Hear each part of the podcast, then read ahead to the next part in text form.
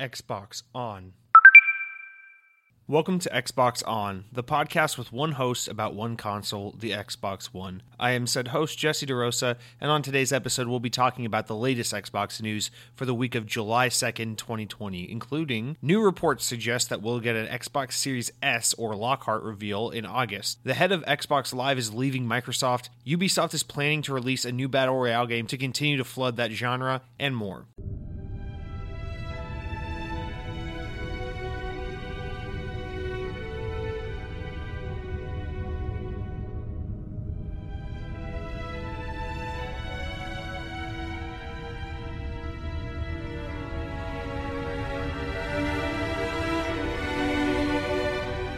Recently at work, I was talking to my coworker, or I was talking to myself next to my coworker, either one.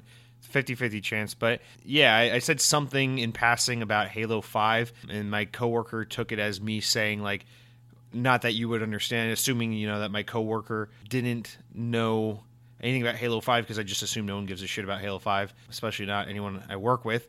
But she actually caught the reference I made. I don't even remember what I said but she she picked up on something that was Halo related and and just shared with me. Actually um, I'm in the I'm currently in the process of working my way through the Halo games right now. And I was like what? No way. And she goes yeah my boyfriend uh, got that Master Chief collection and we've started working through it together. We're playing through all the games right now. I think they said they're on Halo 3 right now.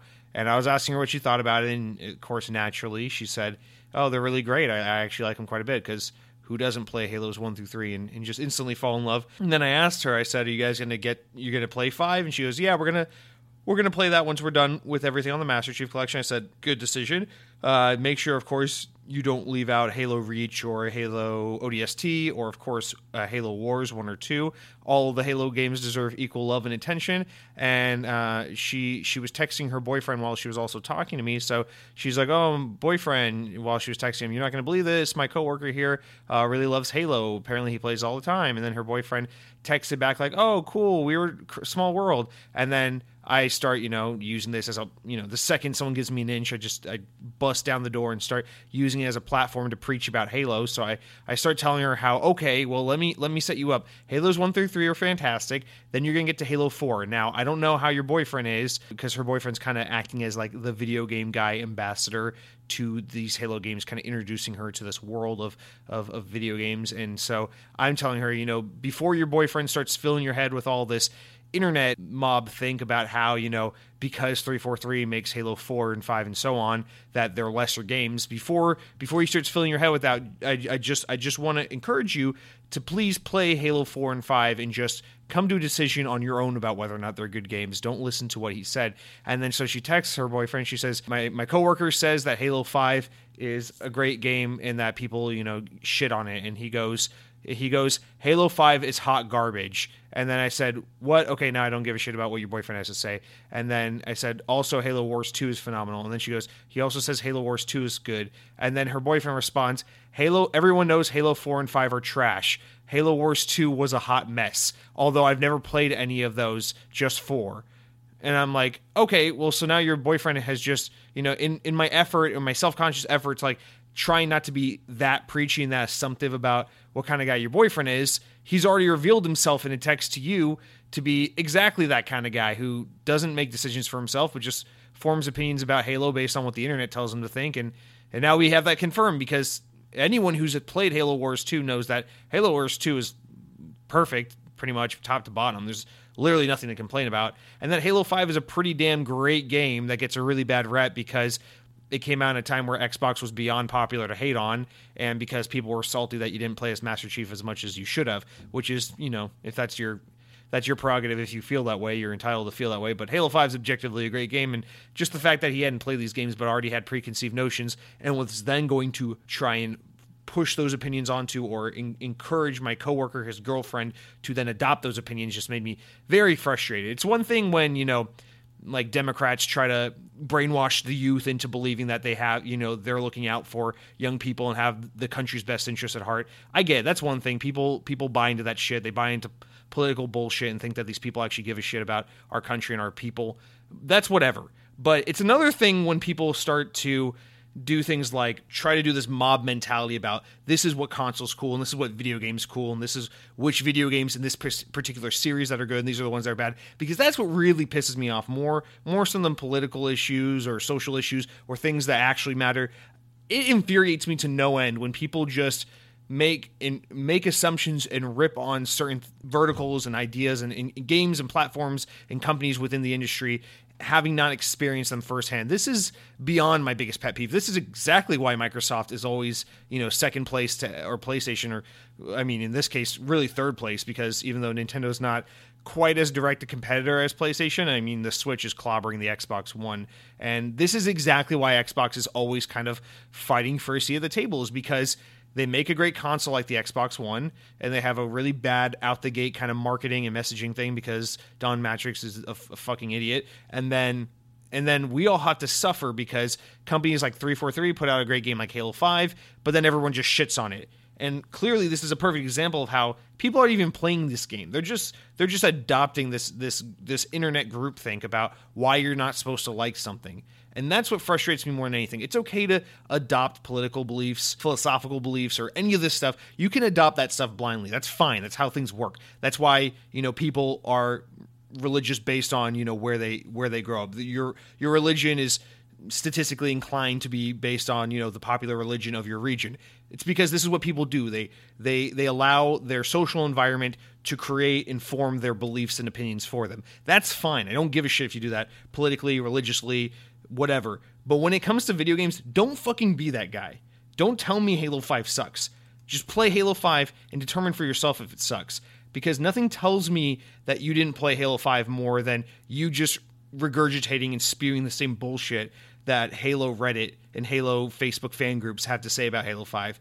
And that's that's immediately what comes across to me when you start telling your girlfriend who hasn't even gotten past Halo 3, "Oh yeah, 4 and 5 suck and Halo Wars 2 is a hot mess." What does that even mean? Who the fuck has ever said Halo Wars 2 is a hot mess? This guy. So anyway, I'm only bringing this up to you guys because I know last week we were trying to cancel some people who were making unsavory comments, comments that I wasn't 100% a fan of. And so I just want to continue to use this platform as a place to say, cancel this man. I don't know his name. I don't know my coworker's boyfriend's name. All I know is that she was texting him and he was saying things I didn't agree with. But I want you to go out of your way to find this man and cancel him because he's a he's quite literally adult. But with that said, we'll jump into some comments, shout outs. What what say you from last week? And we're going to first go over some responses, some good responses we got in regards to our pizza conversation. And it seems like almost every week we're talking about pizza on the show, and that's something I actually pride myself in. So we will continue my conversation about pizza last week. I believe Mr. Limbert Bond wrote in asking what my personal favorite toppings for pizzas are. And while unfortunately Mr. Limbert Bond did not write in with his opinions on favorite pizzas and things of that nature, some others did. And so we'll start with our our, uh, our old faithful Mr. Lethal Migraine, who comes in to say, um, My go to pizza toppings are either sausage, beef, and onion, or sausage pineapple. So you always so it's just just sausage or beef and onion or sausage and pineapple. These are very interesting toppings, lethal migraine, because sausage on its own, okay, that's a that's a pretty I feel like that's a pretty popular choice. That's a pretty like believable choice. You know, you tell someone, "Oh, my favorite pizza is sausage pizza," they're gonna be like, "Okay, solid pick, right?" You know, it's not too far off from saying like I like pepperoni. Beef and onion, it's like okay, that's like a cheeseburger right there. I'm all for it. You know, you got cheese pizza, you throw some beef and onion. You're basically eating an open faced cheeseburger. I'm all for it. Again, it's it's cool. It's fine. Tomato sauce is like the tomato on a burger. You know, the dough is like a bun. You got the cheese like the cheese on a cheeseburger and the beef and onion. It's a whole thing. I'm I'm into it. It's a good combination, but it's it's not a popular one. You know, I, the only time you see beef and onion on a pizza together is if it's like a supreme pizza. So this is very innovative lethal migraine. But this is where this is where you just go ahead and you, you blow the roof off the whole thing. This is where people's heads start spinning. And if it weren't for the face, if it weren't for the fact that I find you so physically attractive, I would probably ask the audience to go ahead and cancel you. But you say sausage and pineapple pizza. This is so. I understand, you know, Hawaiian pizza is ham and pineapple. So whether it's sausage and pineapple or ham and pi- pineapple, you're putting a goddamn pig on on a pizza next to some sweet pineapple. I get this, but sausage is like so extra greasy and and extra flavorful compared to ham. You know, ham, especially like ham as a pizza topping, the kind of ham they use is always just it's always so mild and subtle. It's more about a texture and like a, a slight savoriness to counter the sweetness of the pineapple. But sausage is sausage is a strong choice. You know, pineapple's already a strong flavor, and then sausage is a very polar opposite strong flavor. I don't know. This is like this is like you know like ham is like a brick wall that acts as like a stopgap for the very powerful pineapple flavor. But sausage and pineapple is like two cars going 100 miles an hour, head like straight head on collision, like blowing, like running into each other and blowing up. I just I don't understand this fierce combination of sausage and pineapple. But I also don't want you to think that judging you um, for for your preferred pine, your pizza toppings. I I'll, I'll say this. How about this? Next time I go to a Domino's or or a Papa John's or what have you, I'll I'll try the sausage pineapple combination. I'll report back to you and, and see how it is because I I like to consider myself an open minded person and I like to be you know, I've always been of the mind, don't knock it till you try it. So I think next time I, I, I, order pizza, I'm gonna try the sausage pineapple combo and and just see how it is. You never know.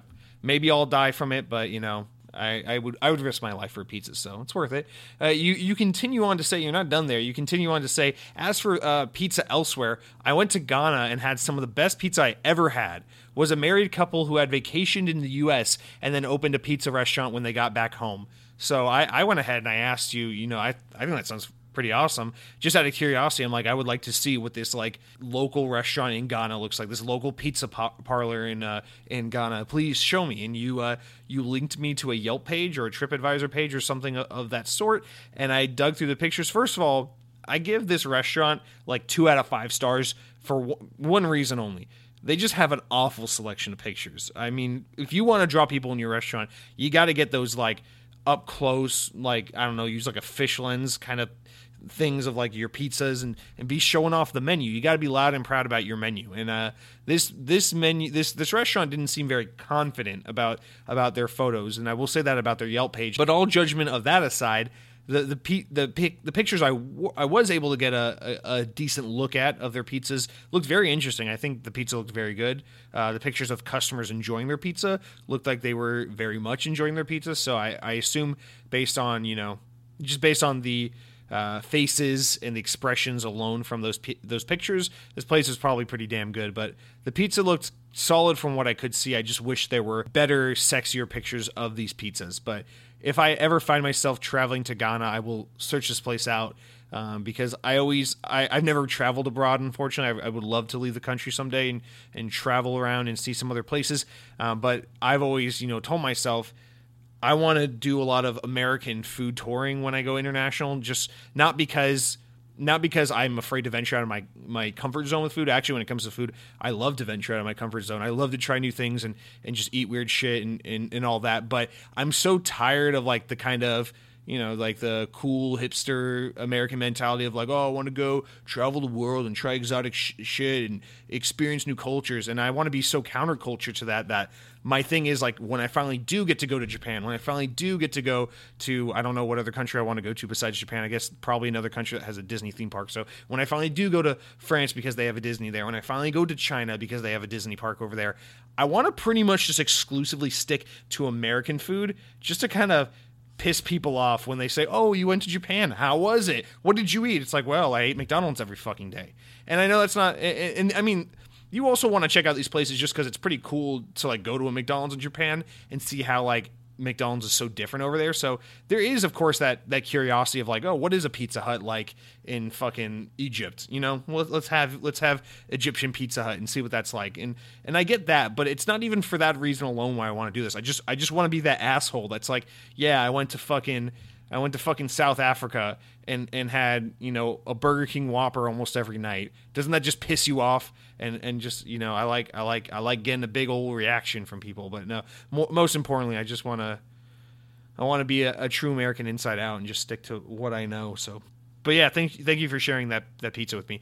My my mother comments in with our second pizza related uh, comment of the week and says pepperonis had that amazing seasoned crust so for the 99.999% of you who don't know what this is a reference to where i where i grew up there is a local chain of pizza restaurants there's only there's only three of them it's a small chain called pepperonis. So it's a pizza place called Pepperoni's. It's not a reference to pepperoni pizza, although, of course, you can get pepperoni pizza at Pepperoni's, but that's not the only kind of pizza that Pepperoni serves. So let's make that distinction right there. But yes, my mother is correct. Pepperoni's does have amazing cr- seasoned crust.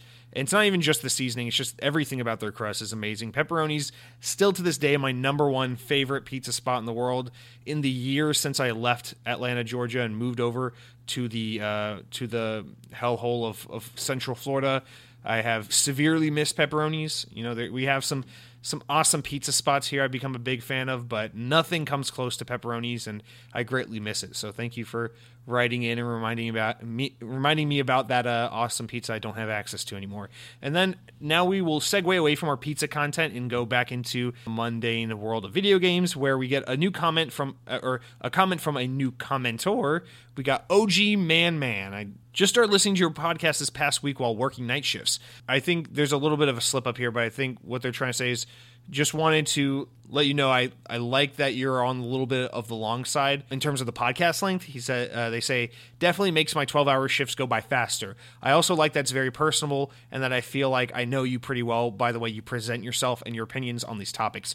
Keep doing what you're doing. I look forward to listening. My question for you is what do you think would be the best thing Xbox could do to beat Sony at a console launch? Price, new IP, exclusives, features. So thank you, OG Man Man. Sorry to have butchered reading your question, but I greatly appreciate you writing in. I greatly appreciate your kind words. As for your question here about uh, what do you think would be the best thing Xbox could do to beat Sony at a console launch, I think you you kind of answer it with your questions, and it's it's always a really simple one with this with uh, with console launches. There's always about you know two things at the end of the day will always reign supreme, and it is the price and the games. Those are the at the end of the day, nothing matters more than pricing games. I'm convinced, you know, above all the marketing, the botched marketing of the Xbox One launch and the whole, you know, we have a console for people who don't want to be connected to the internet all the time. It's called the Xbox 360. Besides all of that bullshit, if you take all the rhetoric and the con- and the the the teasing, the console war shit out of the equation and boil it down, the reason why the Xbox One, you know, got obliterated by the PlayStation 4 is actually not because of that. And it's simply because the Xbox One came out and it was $100 more expensive than the PlayStation 4 and it looked way less promising in terms of its its appeal of games games games.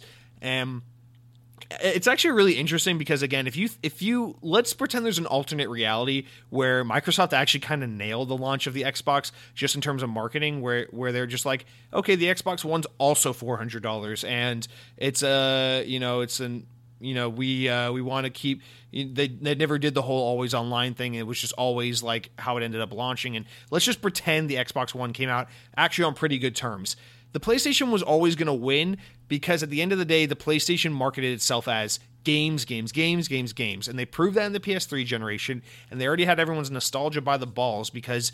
Uh, I mean, again, one of the biggest advantages PlayStation's always going to have is that, you know, Xbox is big in like North America, Europe, and Australia, and that's pretty much it. And I think honestly, the listenership of this podcast proves that. I if the few times when I actually look at the analytics, and just from those of you that comment in the show, it's pretty obvious where Xbox's audience is. It's everyone who listens to the show. Like over ninety five percent of you are from like the UK, Canada, US, and Australia. Like that's where almost all of you guys are from and that's that's really xbox's market. So xbox actually has a really big penetration in its markets. It just doesn't have as much uh, global appeal as playstation. And that's the other thing is that it's not even just about getting Americans to go Xbox over PlayStation. It's about how do we get the Japanese market to buy an Xbox? How do we get, you know, the South American market to buy an Xbox? And Xbox is, you know, it has a growing audience in South America and Central America, and it does all right there, but PlayStation dominates Xbox in those markets. And it's just that's that's really the battle Xbox has is how do we get not already Xbox dominated markets to come and adopt us and give us a try. And Sony, Sony was just destined to win because it was already it already had itself cemented in all these other markets. It came out cheaper and it came out talking about games, games, and games. But the funny part is, honestly, I think both the Xbox One and the PS4 kind of came out the gate a little lackluster in terms of like exclusives and games. If anything, I think the Xbox One actually had a, a stronger earlier lineup, at least for its first 12 to 18 months or so. The PlayStation 4 ended up beating it in terms of exclusives, but not until like closer to the middle of the generation and, and you know onwards to today. But anyway, that's a whole long tangent to say. At the end of the day, that's that's what makes console launches big. You think about the whole like PlayStation 1 versus Sega Saturn launch, where you know the reason why PlayStation 1 took off was because they got on stage after Sega just like fumbled all over, you know, oh, this thing's going to be out right now, but it's kind of expensive and not a lot of retailers know that it's out now, so no one really has access to it and can really sell it to you. But then PlayStation just gets on stage and is like 299 fuck you like mic drop and then everyone buys a PlayStation end of story you know that's that's how these things are won so and I think Phil Spencer's really aware of it and that's why we're in this holding pattern right now where we're constantly saying like what's the price and the release date of the PS5? What's the price and release date of the Series X? It's because Microsoft is willing to undercut Sony to try and get the Xbox, you know, uh, the leg up this generation. And so they're waiting for Sony, but Sony is also in this holding pattern waiting for Microsoft to release a price so that they can un- undercut them and try to keep PlayStation in the number one spot as it's been in. So it's this really weird thing where, you know, Microsoft can, of course, afford to kind of undercut Sony a lot because they're Microsoft and PlayStation can't really afford to go too low because the PlayStation is like Sony's bread and butter. So it's, a, it's this whole weird thing. And that's kind of I think I think everyone knows that now. You know, I, I you know, PlayStation really fucked up in the PS3 generation, and Xbox really fucked up in the Xbox One generation. And now that both of them as brands have matured past the point of like, okay, we have our successes, we have our failures, we know what works, we know what doesn't work. This is that's what makes this such an interesting generation is we have a very mature Xbox and a very mature PlayStation that know exactly how to market these new boxes to the audiences that they that they cater to. And it's that it's about nailing price, nailing performance, and having awesome games. And you're going to see that both PlayStation 5 and Xbox Series X have exactly that. So when so when you're you know when you're someone who's already inundated on the PlayStation side, and you see the Xbox Series X, and it's the same price as the PS5, or it, it has you know a good lineup of exclusives, but so is the PS5. It makes it just such an interesting thing to see kind of roll out and unfold because we don't really know if you know Microsoft will be able to get PlayStation people to jump over to Xbox, or PlayStation will be able to get Xbox people to jump over to PlayStation, which I don't think will be the case. I think Xbox people are Xbox people, and I think PlayStation people are PlayStation people. But what you're fighting for is the people who are willing to flop. You know, like the PlayStation 4 came out, and I stuck with Xbox because I love Xbox.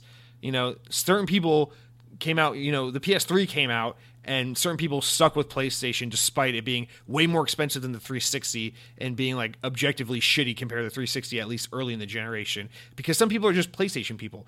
It's it's like politics. You're not you're not trying to get Republicans to vote for Republican candidates or Democrats to vote for Democratic candidates. You're trying to get people who flip flop. You're trying to get swing voters to vote for you. And so that's that's what that's what Microsoft and Sony are doing here. They're saying, how can we get someone who had a 360 and then bought a PS4 to go back to Xbox? You know, Sony's going, how can we get someone who you know, how can we get someone who bought a PS4 after owning a 360 to go to, to remain on PlayStation? How can we make sure we retain that player? And that's really what the battle is about. So again, at the end of the day, it comes down to well, how much does the next the next uh, console cost? And what kind of games are available for it? And so, obviously, we know PlayStation's already in a really good position because we, we saw Microsoft's third party June event or May event, and then we saw the PlayStation 5 reveal event, and we know that the world decided in that moment that Xbox bad, PlayStation good. But now Xbox is about to get their spotlight with their their bigger event, their first party event, and we're going to see the Xbox first party lineup.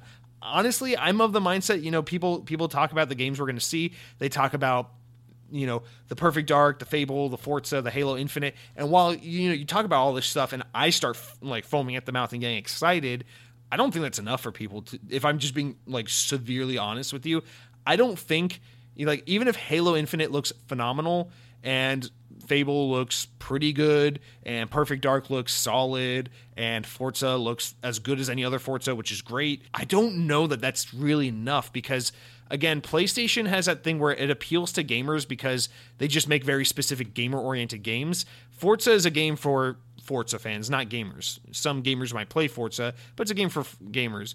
It's a sorry, it's a game for racing fans. Halo is that thing where it's like I don't know. I, I want to be wrong about this, but I, I want to think there's a part of me that wants to think Halo can have the Zelda effect where like people kind of forget about it and get get like a little down on it, but then if it comes back and has like a Breath of the Wild moment, the the the excitement for the franchise will blow up again. But I also think that maybe maybe Halo Infinite comes out and despite how good or not good it is, people are still going to just look at it like there's Xbox playing the one note they always play, Gears of War and Halo, Gears of War and Halo, Gears of War and Halo. So I I worry that, you know, an impressive Halo showing might not be enough.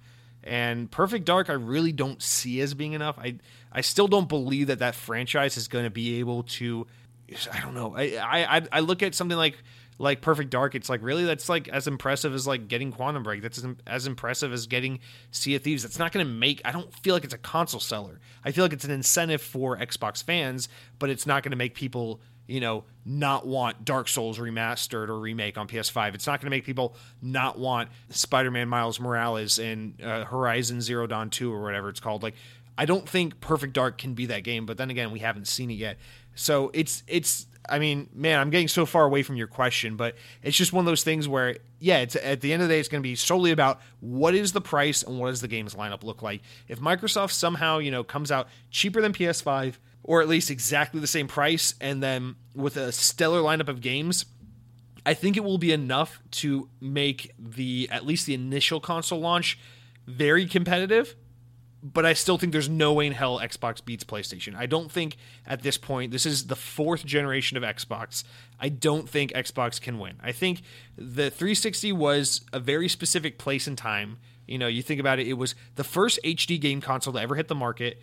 It came out a full year before PlayStation 3. It was cheaper than PlayStation 3 by the time PlayStation 3 was just coming to market, you know, the Xbox 360 was already getting its first massive exclusive, Gears of War. It was just this, you know, you had like Elder Scrolls 3 Morrowind, or I'm sorry, rather, Elder Scrolls 4 Oblivion, and it was just this perfect, like, concoction of just like perfect timing, perfect price, perfect game launches, and then paired with Sony fucking up at every turn. And it was all that together. Again, we're, we're dealing with a mature Sony and a mature Microsoft.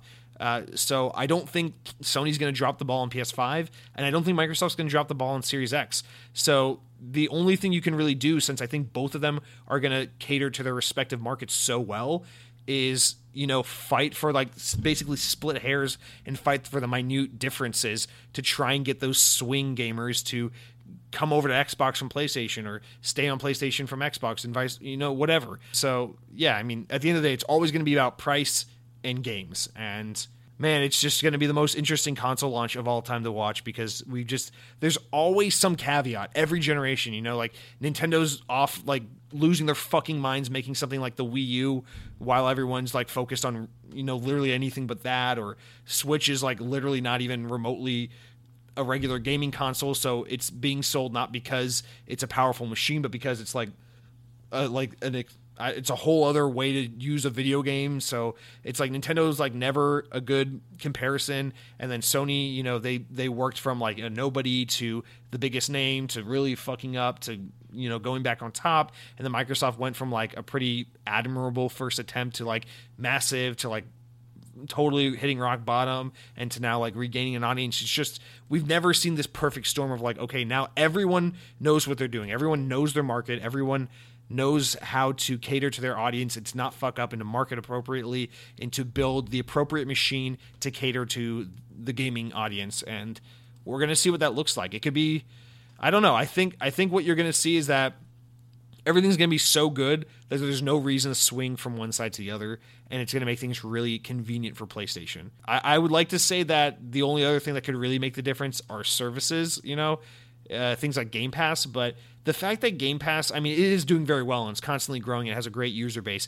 But the fact that Xbox Game Pass hasn't already intrigued more PlayStation gamers uh, than it already has is a bit of a surprise to me because it's like, I feel like by this point, you should be like, wait, you're telling me people on Xbox are just like putting out Netflix money and having unlimited access to a massive library of games that's constantly changing and rotating. Meanwhile, I'm over here paying 60 bucks a game every couple months. You know, it's like I feel like that would be more of an enticing get. But the fact that Game Pass just hasn't made people flock from one side to the other tells you that it's kind of one of those things where like Game Pass is amazing value and it's an amazing deal, and people won't be able to live without it, but not unless they're already conveniently on the platform where it exists using it. And I think even Microsoft knows that to an extent, which is why you know XCloud and and and Game Pass on PC because it's about putting the service where people are rather than using the service as a means to entice people to come over. Yeah. So I don't, I don't think I've answered your question. I think I've actually just ran in circles and done something entirely different. But I hope somewhere in all that ranting, you uh, were able to pick out some points that you think um, that you think are maybe slightly related to your question. But yeah, the big two: console price and games. Uh, and I I don't know. I still don't think the Xbox Series X is going to be cheaper than the PS5. I think they're going to be pretty much on par, like similar pricing, maybe the, the exact same price. But damn, it would be so cool if the Xbox Series X was like a hundred bucks cheaper than the PS5, because like if if you have that perfect storm of like a really awesome Halo reveal and one other exclusive that we don't know about that looks really awesome and a cheaper console, I think that I think that honestly could be the closest thing to the perfect storm. But even then, Xbox needs Xbox needs an exclusive that's like absurdly gamer focused. They need like an Elder Scrolls or a Dark Soul kind of game. And you know, not Outer Worlds because it's a third party game. They need they need a game that looks so I mean, I guess that's what Fable is, but Fable is already kind of a known quantity because we've seen it before, even if it is kind of coming back in the form of a reboot, but I could be wrong. I, I really don't know anything. For all I know, you know, Fable, they show Fable. It looks amazing. It doesn't look like the Fable we knew. It looks like something completely different, and everyone has to have it. And then, place, you know, Sony goes bankrupt and, and ends up, you know, fucking selling like bootleg fucking concert merch on like the streets of fucking, I don't know, San Francisco. Who fucking knows? Um, but our next comment here comes from my brother who says, The Xbot in me blocked out everything you said until you started talking about the Banished and Halo Infinite. I, I pooped my pants while listening to the reveal teaser. It was awkward because I was at work, like sneaking watching it, and they all found out from the smell. So, Xbox makes people shit their pants. Our next comment here is from Lethal Migraine, who says, in regards to my whole um, thing about The Last of Us Part 2, you know, about a fourth of Naughty Dog now works for Xbox. This is, uh, I don't know that's quite that many. Uh, I mean, maybe it is. I don't really fucking know. But yes, a lot of the initiative uh, has poached a lot of talent from Naughty Dog and Sony Santa Monica and various Sony studios. That was very intentionally Microsoft's point of building the initiative in Santa Monica was because that's like right around where most of Sony's best talent is, and it was so that they could poach that talent and bring them over to Microsoft. So very well done. They got a lot of good guys from Santa Monica, from Naughty Dog, and from Insomniac, which is what most excites me. And then of course they got original people. They probably got they got people from like Crystal Dynamics. They got people from all over. So it's a really great team or, or group of people they have working at the initiative, and I'm that's why I'm so excited to see what they're working on, but also so apprehensive about it being Perfect Dark. But I mean, I think Perfect Dark is one of the two projects they have working at the same time. But yeah, Naughty Dog, eh, probably some very good key talent now working for Xbox, making not The Last of Us Part 2. And then Dead Captain James comes in, keeping with our Last of Us Part 2, not Xbox related, but we're going to talk about anyway, where he says, I made about 12 hours into The Last of Us Part 2 and I just put put it down. The graphics and acting are masterpiece level, but everything else is very mediocre. Maybe I'll finish it one day, but I doubt it. This roughly sums up my feelings towards the game. I said, you know, glad to see I'm not crazy. That's pretty much how I feel about it. The acting is phenomenal. The graphics are amazing. The animation is amazing. All of it is like top notch. Best shit I've ever seen in a game, pretty much, in terms of those respective arts and disciplines. But the gameplay itself and the story are just kind of like a little on the mediocre side. Although we'll get into that in a minute. I I want to say something about The Last of Us Part Two when we get to what I've been playing.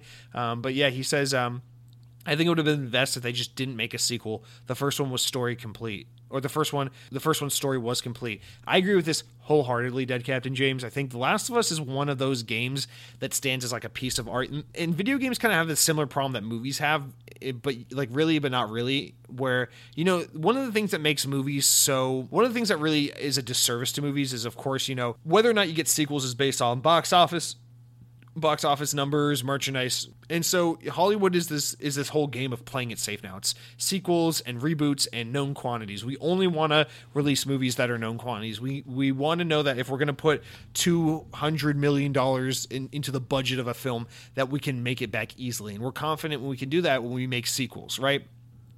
gaming's a little bit like that, but not really because the thing about the movie industry is like when you make a sequel to a movie, a sequel is usually worse, right? Because everything's always like better on the first attempt. But gaming's kind of just the opposite because in gaming where like the gameplay is the king aspect of the game the sequel's usually better than the first one so it's kind of the exact opposite of a movie because if you're really focused on the gameplay a sequel is the opportunity to refine the gameplay improve on it make it more complex dynamic tight whatever right but I think The Last of Us is an interesting example of like it's a movie and a game because it's so it's such a strong narrative, it's such a strong story that like it has the Hollywood problem of like this didn't need a movie or a sequel. Why did you do a sequel? Right? But it also has the game thing of like, oh, this is why you do sequels because now it feels and plays better than the last one, right? So it's just kind of a funny thing. Although I think the game's way too long. It, I mean, does it does play like a, a nicer, tighter, modern game. So I, I I agree completely. I think the Last of Us is actually one of those games that should have just been a one release thing. They should have had the financial restraint. I, I, believe this is Sony, not Naughty Dog. They should have just had the financial restraint to be like, hey, this game is a masterpiece. It's a piece of art. This is the kind of thing, you know, in 30, 40 years, people will look back on and remember as like one of the most pivotal, most important games in in ushering in this like this era where we started taking games very seriously and seeing the the the, the value the narrative value in gaming and in the kind of the potential for storytelling and i think having a sequel especially one like the last of us part 2 waters it down a bit because it just I don't know, it kind of makes it average. It makes it like anything else. It's like, oh yeah, well then they had to cash in and make a sequel, and the sequel wasn't as good, and the sequel kind of expanded the universe that didn't need expanding. It's like I don't know, it's like a good novel. Like you don't read like you don't read like fucking Ulysses and then go like, oh man, I really I really wish they'd make a sequel to this. You know, you don't fucking read like The Catcher in the Rye and say like, man, when are they gonna when is when is Salinger just gonna make a sequel? I just want to know what happens next in this universe. It's like you know, that's something we get all the time in TV and movie and games. And it's like, I really wish creatives and executives just had the respect for something when it's amazing to just say, you know, I think that the narrative and the power of the story told here is just so much more powerful when you just leave it alone and let it stand on its own and speak for itself. And The Last of Us was such a prime example of it. You know, The Last of Us is not Halo. It's not Halo is like Star Wars. It's a thing where you want to see the world expanded and see what other kind of adventures and crazy things happen in this universe that's so compelling. The Last of Us isn't a story about the universe. You don't care about you know the zombies and how the zombie outbreak happened. No one gives a shit about that. The Last of Us is a compelling game because it's about this like completely twisted, fucked up father daughter story about like the kind of lengths this man would be willing to go to save this girl's life because he bonded with her and was able to like get a second chance at fatherhood after having his daughter killed by a zombie apocalypse. You know, it's about it's about a like a second chance at at Uh, that love that a parent has. It's fucking phenomenal. It's an amazing game with an amazing ending. Like The Last of Us Part 1 is like barely above average from a gameplay standpoint, but the story and the characterization, the writing and the acting in that game is so phenomenal. I don't give a shit. The Last of Us Part 1 is so good. And then The Last of Us Part 2 just kind of tears it apart by being, oh, okay, now we're going to expand it and make it about all these other people and, and just, I don't know, kind of shit on it a little bit. Um, but we'll get into that in a minute. Limber Bond comes in with her next comment and says, Let's say that the Perfect Dark rumors are true. What would you want the game to be uh, to get you hyped for it? You know, this is a great question that I don't know that I have an answer for. Uh, for the perfect, uh, this might sound like a cop out thing, especially as we just talked about The Last of Us, but I think to get me to care about Perfect Dark, you'd have to make what's her name again? What I, for, I always forget her name, Jill or or or or Jane or something. The Perfect Dark um, character. I don't even care because I'm not a Perfect Dark fan, but uh, if you gave her such a compelling background story and made made it such an emotional, like dramatic story that I was invested in the game just from a story standpoint, then I'd be on board. But again, it's like it's like that secret agent spy stuff. It's like a little bit James Bondy, and I just I don't care about that. So it's really hard for me to think of a world in which they can make Perfect Dark an incredible game and and the other thing is I don't really like stealth. And there's and you know I know Perfect Dark is a first person shooter, but it's also a little stealthy. And so it's just like already playing into all these things I don't want. So it's like you built you built this studio at the initiative that's supposed to be like the most quadruple AAA whatever studio ever made, but then you're having them reboot a game that's known for two things: gameplay and st- I mean, or it's a game that's like super video gamey and then it's it's stealth game. And those are two things that i'm not looking for from a studio of this caliber. I'm not looking for like a super video game game which is what perfect dark is. And i'm not looking for stealth because stealth is just not my personal cup of tea. Or as my friend hunter would say it's not my uh, it's not my cup of valley it's not up my tea. But I just I, am not creative enough to think of a way in which they can take Perfect Dark and make it something I have to play and, and can't wait to. I mean, make no make no mistake about this. Whatever Perfect Dark is, I'm gonna play it. You know, it's gonna be on Game Pass. It's gonna be an Xbox first party game. I'm gonna be excited about it regardless. But if, even if this is like the most robust stealth game of all time with like insane AI and crazy ways that you can trick AI and interact with enemies, you know, I don't know, to maneuver your way around situations, I, I still think it's just not going to be enough to, to grab me. And, and if anything, you know, now that I think about it, the reason why you could be making a game like Perfect Dark is because this could be an example of how you can show off the power of next generation. Because remember, remember months and months ago when I was saying how one of the ways we're going to know next gen games feel next gen isn't going to be because they just look so next gen, but it's going to be more about the kind of under the hood stuff, the things you don't see on the surface. And I think a game like Perfect Dark or a stealth game can really take advantage of that because you can use the power of something like an Xbox Series X to make the most dynamic enemy AI you've ever inter- encountered. And so, yeah, if you, I mean, if you take the sophisticated talent of of the developers that work at the initiative and the power of the Xbox Series X, and say, push the boundaries of stealth gameplay, you know, with with the power of the Xbox Series X, then that could be what Perfect Dark is all about. You know, proving grounds to show the under the hood technical power and, and, fidelity of this console by saying like stop just looking at graphics in 4K and 120 hertz and all that shit. It's about more than that. Look at what we can do with enemy AI as a result of the power of this console. Maybe that's what Perfect Dark is all about. But I fully believe this game is real. I fully believe these rumors are true, and we'll get into that a little more at the news today.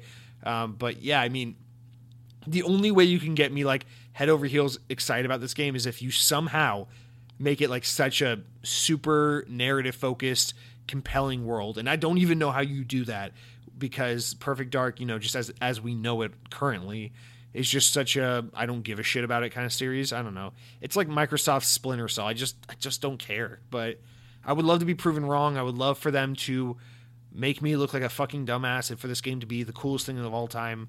I really hope that's the case. I just it's hard for me to think of a world in which I'd, I'd even really care um, otherwise. Lethal Migraine then comes in with our final two comments where he, you know, just some quick ones to rattle off. He says, I never read the books. He's talking about Harry Potter. I never read the books, but I watched all the movies. I was disappointed Harry Potter didn't die. Same. And then his final comment there says, there needs to be a Pornhub gaming, and I think that was in response to the whole mixer going away thing. But I think there kind of is a Pornhub gaming. I'm pretty sure that's what Twitch is, and if you've been following the news, that's kind of exactly what Twitch is as of late. So that's going to do it for all of, our, all of our comments, shout outs, whatnot for this week. Please remember, as always, don't be shy. Reply. So now we're going to jump into what I've been playing. But before we can get into what I've been playing, I must tell you what I've been eating. And this week, I've got something super important, super exciting to share with you. Listen, I've been wanting a waffle maker for a while now. It's been on my mind, it's been on my heart. I was at the grocery store recently. They had a, a cheap unknown brand waffle maker for 15 bucks. I almost pulled the trigger on it, but I said no. Waffles are delicious. They deserve they deserve the respect they've earned and I'm going to get a proper waffle maker and I will put I will invest the proper funds into making sure that my waffle maker is legitimate. So I went on the internet and I scoured around for some good waffle makers. I, I was thinking about like the kind of crispy Belgian waffles and, and how badly I wanted them. And then I came across this this little beauty for 22 bucks. It was the uh, the Cars 3 Lightning McQueen waffle maker. So this is you know Disney Pixar's Cars, Lightning McQueen, the most amazing race car of all time. This is a waffle maker uh, that makes waffles that look exactly like his Lightyear tires, exactly like a Lightning McQueen tire, and uh, it's uh, it just instantly without without even thinking twice. I I uh, I um I one click bought that shit and had it delivered to me within 24 hours and I was so excited. I went out to the store to do quote unquote grocery shopping, meaning I bought waffle mix and, and some necessary ingredients. And as soon as that thing came in the mail, I unpackaged it, I cleaned it, I set it up, I read the instructions manual front and back, and I made myself a waffle, and I gotta be honest, these are the coolest, the coolest looking waffles of all time. If you want to see these waffles, you can always check out my Instagram. Uh, I don't know what my Instagram handle is off the top of my head, so I actually won't say it.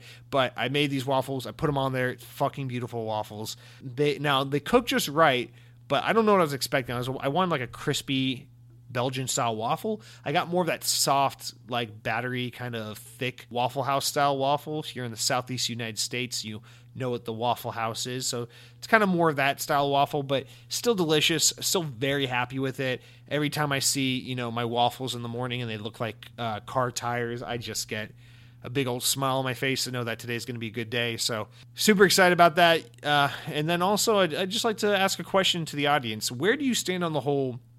waffle versus pancake superiority. I've always been a pancake guy myself. If I'm if I'm going to be honest, from a young age, I always knew I was a pancake guy. But as of late, I've been really into the waffle. And I don't know that I'm I've become a waffle guy, but I know that in this current you know at this current moment in time, I'm I'm in a waffle mood. So let me know where you stand on the whole waffles versus pancakes debate. I'd love to hear your thoughts. And now we will jump into what I've been playing and this week, this past week, I actually got I got I got, I got some stuff done. I rolled credits on Disintegration. I, I got to the end of that game. What a fun game! It's like I, I, tweeted out after I beat it. Rare example of like a modern game where like I actually enjoyed it the more I played it. And by the time the credits rolled, I was like, the game the game didn't overstay its welcome. It introduced new and interesting mechanics throughout the game, or new and interesting ideas and concepts throughout the game. So it, it reinvented itself and, and, justified its you know its playtime and, and all that.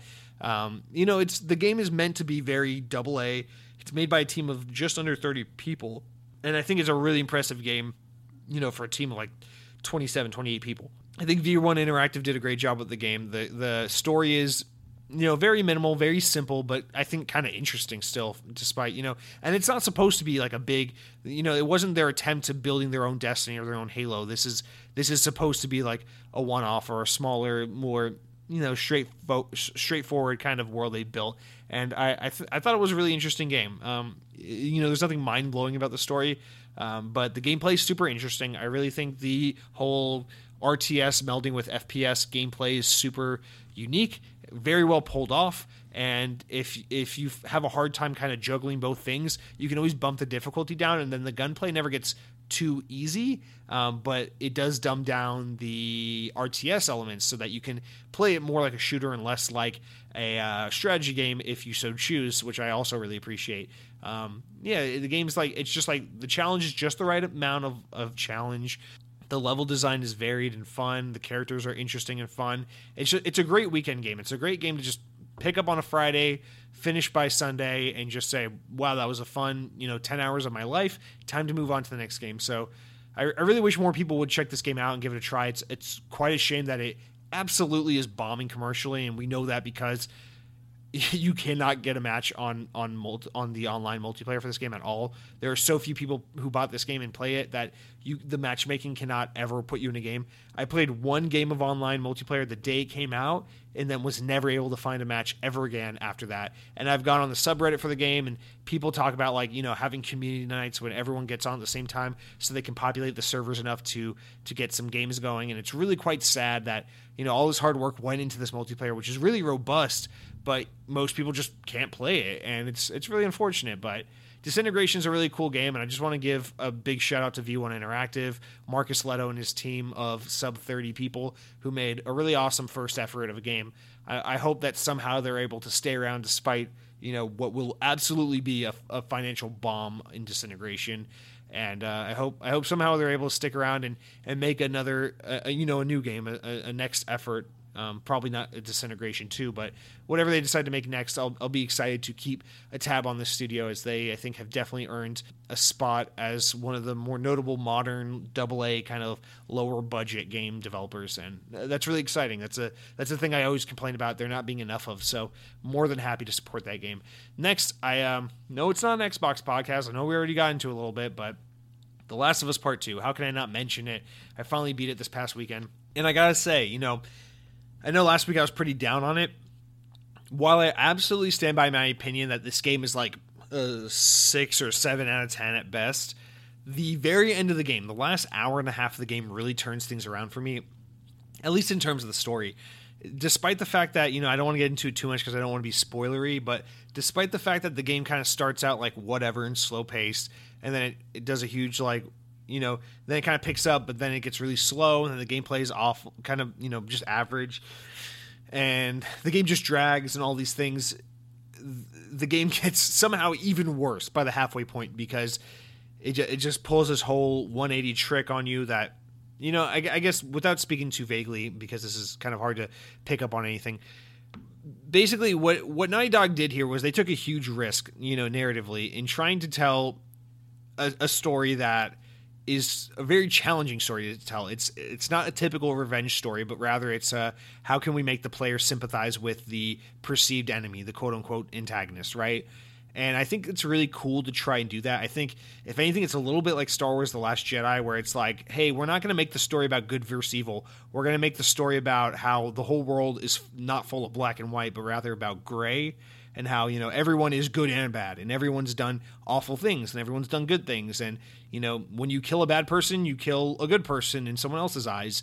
And, you know, when bad people die, good people lose someone they love and and I think that's a really compelling story to tell because it's a very realistic story it's a very true story I mean this is why we have this is why we have political unrest in the Middle East because the US keeps killing people that other people love and then creating enemies out of it so that's I mean that's what the story is and I, I really appreciate it in that aspect I just think the way it's pulled off isn't elegantly done and and I don't mean that as like a massive knock, like fuck you, Naughty Dog, you screwed up. This game sucks. I mean it as like I don't envy anyone who tries to pull this kind of story off because it's really fucking hard to pull off.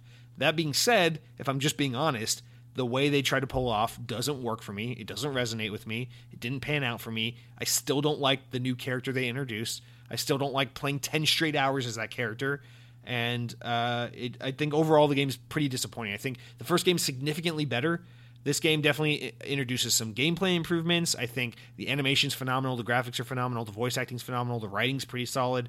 And then I think the ending of the game really saves it. The ending of the game actually I almost wish this was an Xbox game so we could do like a spoiler cast kind of thing at the end of the show and talk about, you know, the ending and ha- create a discussion, have comments and questions coming about the game because I actually to this game's credit, the thing the thing that makes this game stick with me and makes me like it as much as I do actually is the fact that its ending left such an impression on me that here I am almost a week after rolling credits on it and I'm still thinking about it every day and I'm still I'm still developing new things eh, new ways I feel about it, new thoughts and ideas. So while I don't think it's a good game from a gameplay perspective and while I think the pacing and and the length of the game is so disrespectful of the player's time and that you know half of the game is pretty much just uh, uninteresting to me entirely.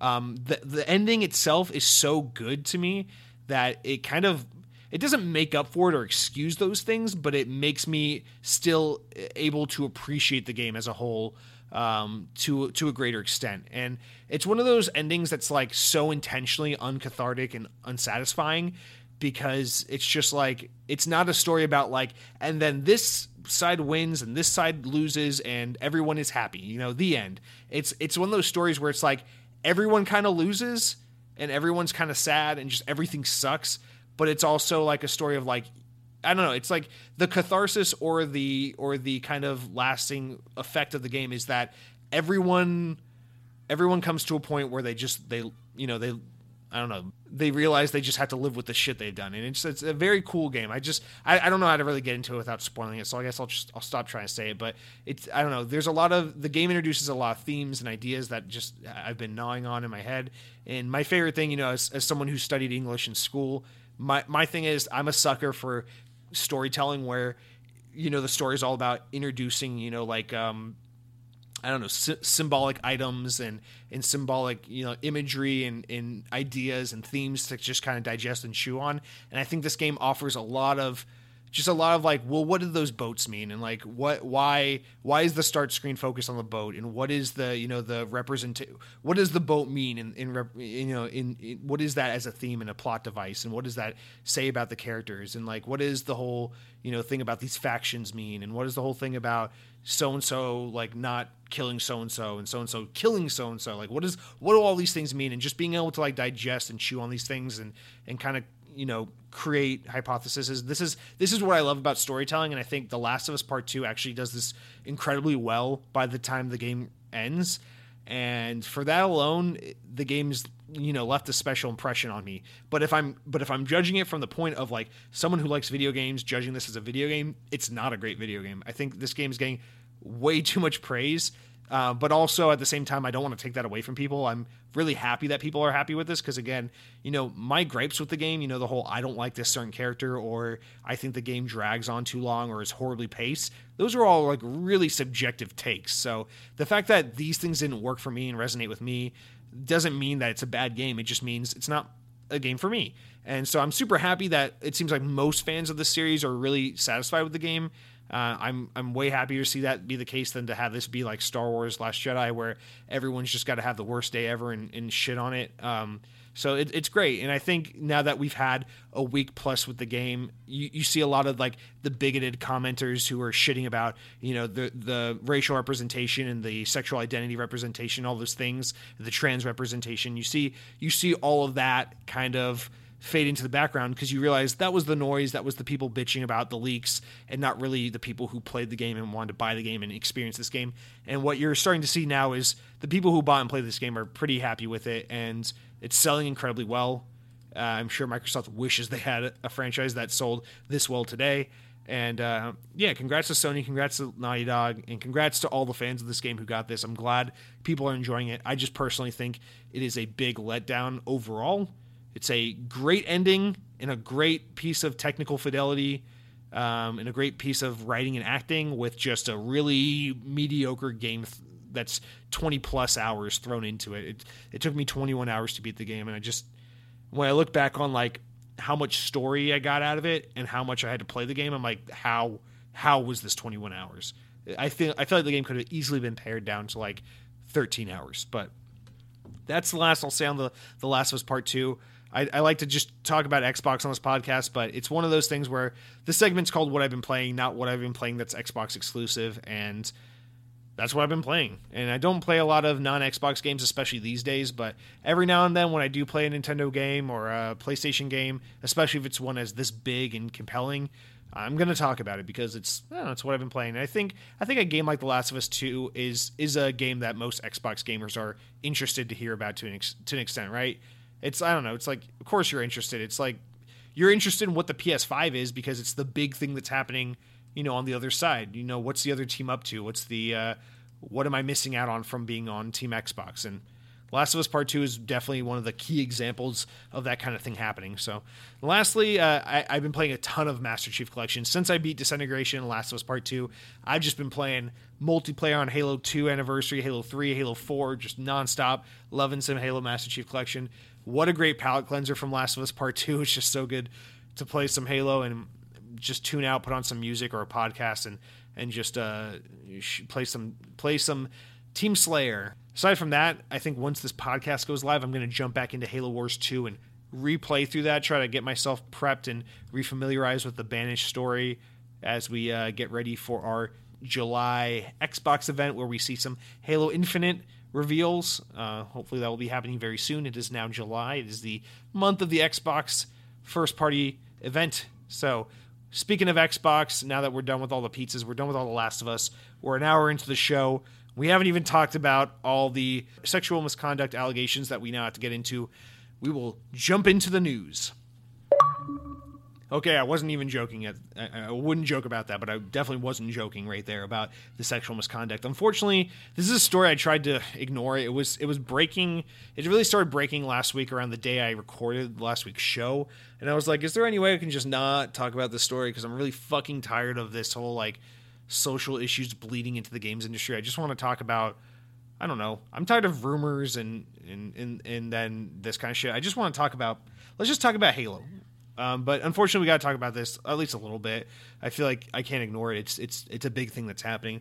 But without getting too in detail about it, there have been a lot of reports uh, in the past week or so. Uh, it started really on Twitch and then kind of bled over to Ubisoft and some other platforms, uh, developers and platforms, where um, a lot of a lot of allegations were made about you know certain Twitch streamers about things they've said or done to certain girls and sexual abuse and things like that And I, I didn't really write down names because I don't want to really get into it all because it's just I'm so I'm so sad that this is a story that keep that keeps having to come up. I'm glad it comes up uh, in the sense that you know these people these these abusers get called out and uh, and get held responsible for their actions. But I'm sad in the fact that this is unfortunately a thing that does happen. I think the biggest one that caught new the, that caught waves was uh, Ubisoft, the creative director uh, for Assassin's Creed Valhalla. Um, his name is uh, Ashraf Ismail. Um, he stepped down from his role as the creative director of, of Assassin's Creed Valhalla, which is about to ship in just a few months here, because of some some allegations. So this is this is why I think the story is a little weird because so this guy wasn't actually accused of sexual or he wasn't accused of like rape or sexual abuse or anything like that like some of these Twitch streamers were being accused of. This guy actually was called out because he he he engaged in an affair with his with uh with a Twitch streamer. Apparently, it was some young streamer, and he was having an affair with her, so he's cheating on his wife. And then this kind of got lumped into this whole movement of you know like sexual misconduct in the streaming community. And this one I think was a little bit of bullshit, just because it's like, well, wait, having an affair is like beyond a shitty thing to do. Like if you if you cheat on your spouse you're a piece of shit. I mean, if you cheat on your partner, your spouse, whoever, you know, if you're in a if you're in a relationship with someone and you cheat on them, and it's you know, you're a fucking piece of shit. And it's just as simple as that. Um, but I, I feel like this was a little fucked up because this guy got lumped into this movement where like people were getting called out for sexual abuse and things like that, and this guy wasn't committing sexual abuse; he was committing adultery, which is obviously an awful, awful thing, but it's consensual. You know, the girl he was, you know, engaging with outside of his relationship with his wife was consenting to it. And there's nothing illegal about that. It's just morally fucking bankrupt and disgusting. And yeah, I mean, he, he deserves all the shit in the world. I hope, you know, I hope his wife is able to somehow heal heal from this trauma and hurt that this is gonna inevitably bring on to her and the rest of his family. And I hope they're able to heal and, and somehow move on from this.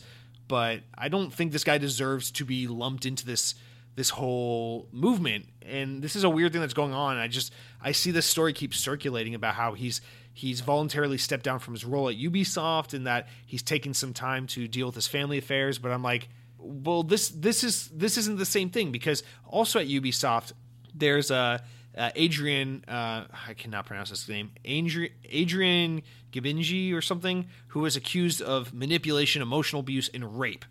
Okay, he denied the allegations and then removed the post denying them, um, and, or he or he was accused of it, and then and now the accusation got removed from the medium, which is where it was originally posted, and then and then Ubisoft's uh, Stone Chin, another guy at Ubisoft, was also accused of using his position within within Ubisoft's PR team to prey and to prey on and to uh, uh, to prey on women and and a lot of people com- you know reported that his behavior has been like an open secret within the community for a long time now. People that know him know of this, and that he's been kind of leveraging his position of power to like lure women in and kind of manipulate them and, and, and take advantage of them. And so it's like this is a very different situation where like these latter two guys, like these guys are like fucking pedophiles and rapists and predators. Like these guys need to be like cast out of society. Like fuck these guys, right?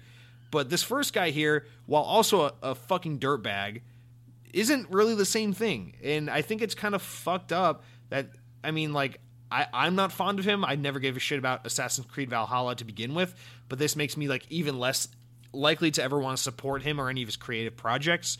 But I don't think this man deserves to have his life his his career destroyed because he because what he did wasn't illegal. You know, he he didn't.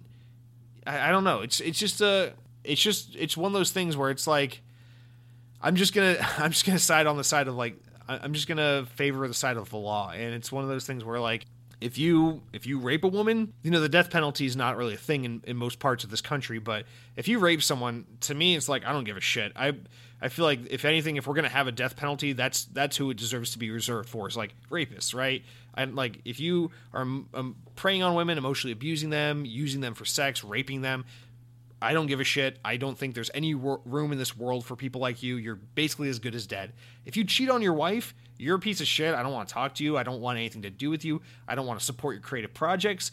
But I don't think you deserve to be locked up in jail and to lose your your career and never have the chance, you know, to recover professionally. I mean, I think you you don't deserve a chance at happiness in terms of love, but that's a very personal matter that's unrelated to what's going on. I, I definitely feel for your your wife, hopefully soon ex-wife, who was just cheated on. I feel for your kids who are who have a shit father, but you know, I don't I don't think it's the same thing. And I'm saying this very ineloquently, but I'm I don't know. I just I feel like this has to be said because I keep seeing these stories circulate and the sentiment just seems to be like, oh fuck all these guys, and it's like, yeah, I'm I'm on the side of like fuck all these guys, but also let's distinguish. There's a difference between a rapist and a cheater. I want to say that. The other thing is all the Twitch streamers. There's been like a, a, a handful of Twitch streamers who've been kind of ousted, and then they did like a blackout Wednesday thing on Twitch, apparently, to like kind of raise awareness of like the sexual abuse and harassment and uh, manipulation that goes on in the streaming community, which is just kind of so gross when you think about all these fucking lame ass sweaty kids who just like put a camera on and play Xbox or play PC and they're just like, look how good I am at Fortnite. Eh, aren't I so sexy? And then they get rich and famous off of fucking playing video games and being a goddamn weeb. And then they leverage that fame and popularity to fucking manipulate girls. Like that's that's kind of like if we can just zoom out and talk about this like candidly, like is that not like the lamest representation of like the modern world that like we live in a world where like guys are getting famous because they fucking play video games and they're good at them and people want to watch that shit and then we give them tons of money and fame and attention and then they manipulate that power to take advantage of women.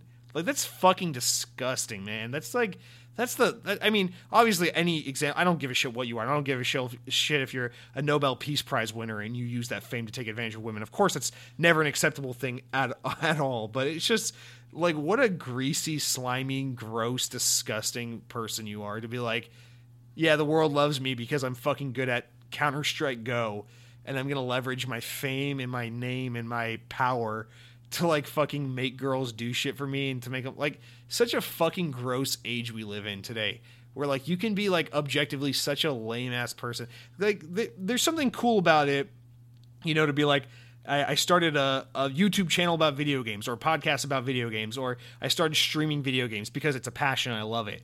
And like in, in embracing like that nerdy, like how fucking weird is it that we live in a world where someone can become financially independent and successful because of their passion for video games, because of their their not not even their passion for video games that they used to create, but their passion they have for video games to just like I don't know, fucking play. Like I don't get paid to play Halo on my Xbox, but maybe if I were you know likable enough or if I got enough of an audience, I could make money off of it. And it's like I don't I, I, I don't really know how I'm putting this, but it's just like that's so disgusting thinking to think that you can be like you can you can make a name from yourself from fucking like talking about slash playing video games and then think of yourself as like hot shit enough where you're just like yeah that's right girls want me because i fucking sit on a chair and am physically inactive for like seven hours at a time playing a goddamn video game.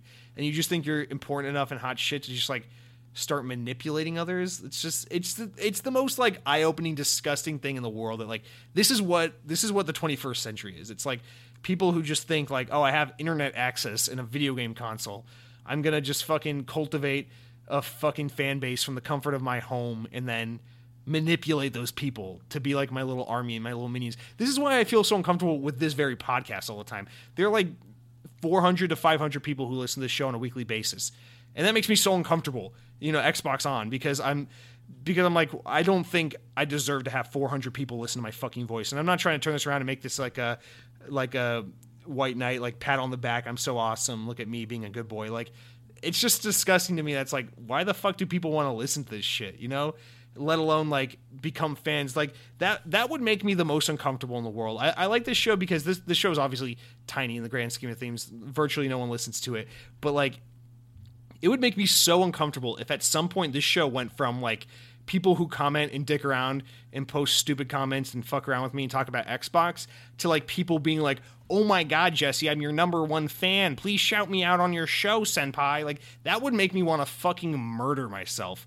And the fact that there are some people, I guess this is what I'm getting at, is that there are some people in this world who have the audacity to be like, wow, I went from a guy who just fucking played video games in front of a camera to like a guy who plays video games in front of a camera and gets sponsorships and paid millions of dollars to do this crap, and then thinks they're hot shit enough to where they're like, man, what I have so much power. I'm going to leverage this to take advantage of people and to get what I want and to, you know, because I'm hot shit I'm cool. It's like, how fucking sick and twisted and lame is that? You know, I just, that's what makes me so uncomfortable with like internet fandom and like con- quote unquote content creators. It's like, these are just like the most, like, I mean, I guess you can make the argument. It's the same thing for like rock stars and movie stars, but like, I don't know. The content creator is like the most average person who just like and you know, good for I'm I'm happy for anyone who's able to find success on the internet with their creative project. But like the fact that like these people, I don't know, they just do like these really average mundane things like talk in front of a camera. You know, they make fucking TikTok videos and blow up and get famous, or they post pictures of themselves on Instagram and get famous, or they play fucking Overwatch and get famous for it on Twitch. And then they're like, they think they're important enough and that they, and that like they somehow are above you know the moral code i guess that's what i'm getting at it's not that uh, i'm not trying to encourage that people in positions of power can justify doing ridiculous things or un- immoral things but i'm saying it's like i don't understand how you let something like people watch me on twitch play video games and let that kind of bullshit get to your head enough to the point where you feel like you're more powerful or you're above moral code it's like you're you're a scumbag you're a piece of shit so I don't I don't know. I'm not really articulating this well. I'm not really getting out of my mouth what I'm thinking in my head, but I, I this can't be completely ignored. It's it's a thing that's happening, unfortunately, and uh, I'm really I'm really sorry to the victims of this shit because at the end of the day, this stuff makes me sad mostly because there are people who are directly affected of this and it's really fucking difficult for them to come out and admit you know i was the victim of this kind of abuse and then there's always going to be people who look at those people and say, "Oh, well, you were just doing this for attention, and you were just doing this because you wanted to make a name for yourself." And it's like, I'm sure that's happened maybe once or twice. I'm not going to deny that that's never happened, but let, us keep this in check. No one in their fucking right mind, no sane human being, is like is fucking whistleblowing or just like crying wolf about people sexually harassing them or raping them or abusing them so that they can make a name for themselves because you don't want that name for yourself. No one wants that fucking name for yourself. Your life's fuckingly fucking ruined once once you get pegged as the person who was harassed by insert famous person name here. Like that's such a shitty situation for everyone all around. Like fuck the person who does that stuff. And like sorry for the fucking people whose lives are now ruined because everyone's always to peg them and and put them down as this victim who got attacked by X person. So such a fucking shitty situation and hopefully i guess i guess really hopefully the the end result of this is that companies like ubisoft and and, and platforms like twitch are making necessary changes to weed this shit out and to be more on top of this this is just one of those things where it's like you know now it's public news but i can't imagine you know you think about like the the stone chin guy from ubisoft and like I, I know how companies work. I work for a fucking company. You know, word spreads around. People know shit. If someone's if someone's seedy, if someone's doing something bad, people know about it. And this stuff goes on forever before it's reported. So the fact that this is just now making mainstream news means that people inside this company have known about this forever. So the fact that like companies like Ubisoft, I'm not trying to single Ubisoft out because Ubisoft is handled this probably about as well as any other company would have. But it's like companies need to take more personal responsibility in making sure that these people are weeded out. And I don't mean Ubisoft in like a in like a blank entity sense. I mean in the sense of like direct managers need to make just people need to take it upon themselves. If you're ever in a position of like managerial power listen to what's fucking going on to the people underneath you. You know, if you're someone who moderates a platform like Twitch, if you're someone who's in charge of a team of people and you hear about shit like this, like murmurings of like this guy's been abusive and harassed harassing women and, and or other people, anyone can be harassed. You know, unfortunately it's predominantly women, but men can get harassed too. Anyone can get harassed. It's fucking disgusting. The reason why this shit blows up on the internet and comes to light is because people turn a blind eye and allow this shit to happen for so long. And that's what that's what this is really indicative of is that we need a cultural change where the second this shit starts popping up, people say stuff about it and act on it. Because in some cases you can prevent this from becoming a problem, you know, because harassment almost always starts as like someone says something that's mildly off-putting. Nip it in the butt there. Stop it there. It needs to be addressed but it's just disgusting to see this happening in big names like Ubisoft and big platforms like Twitch where you know you fucking come here to get away from the bullshit of life and just watch someone play chess on the PlayStation 4 and talk about whatever, you know, or watch a lo-fi hip hop music channel on Mixer. You know, you watch these things because you want to get away from the bullshit of the real world. So we just need people and organizations and to just I don't know, just take more take more lead in, in snuffing these things out and preventing them from happening rather than it having to get so bad to a point where it has to become headliner news. Because these things can be prevented way before they get bad. But I, I don't I don't want to talk about this anymore. It's just a disgusting thing. I hope all these fucking people just rot in hell along with uh along with PlayStation fanboys.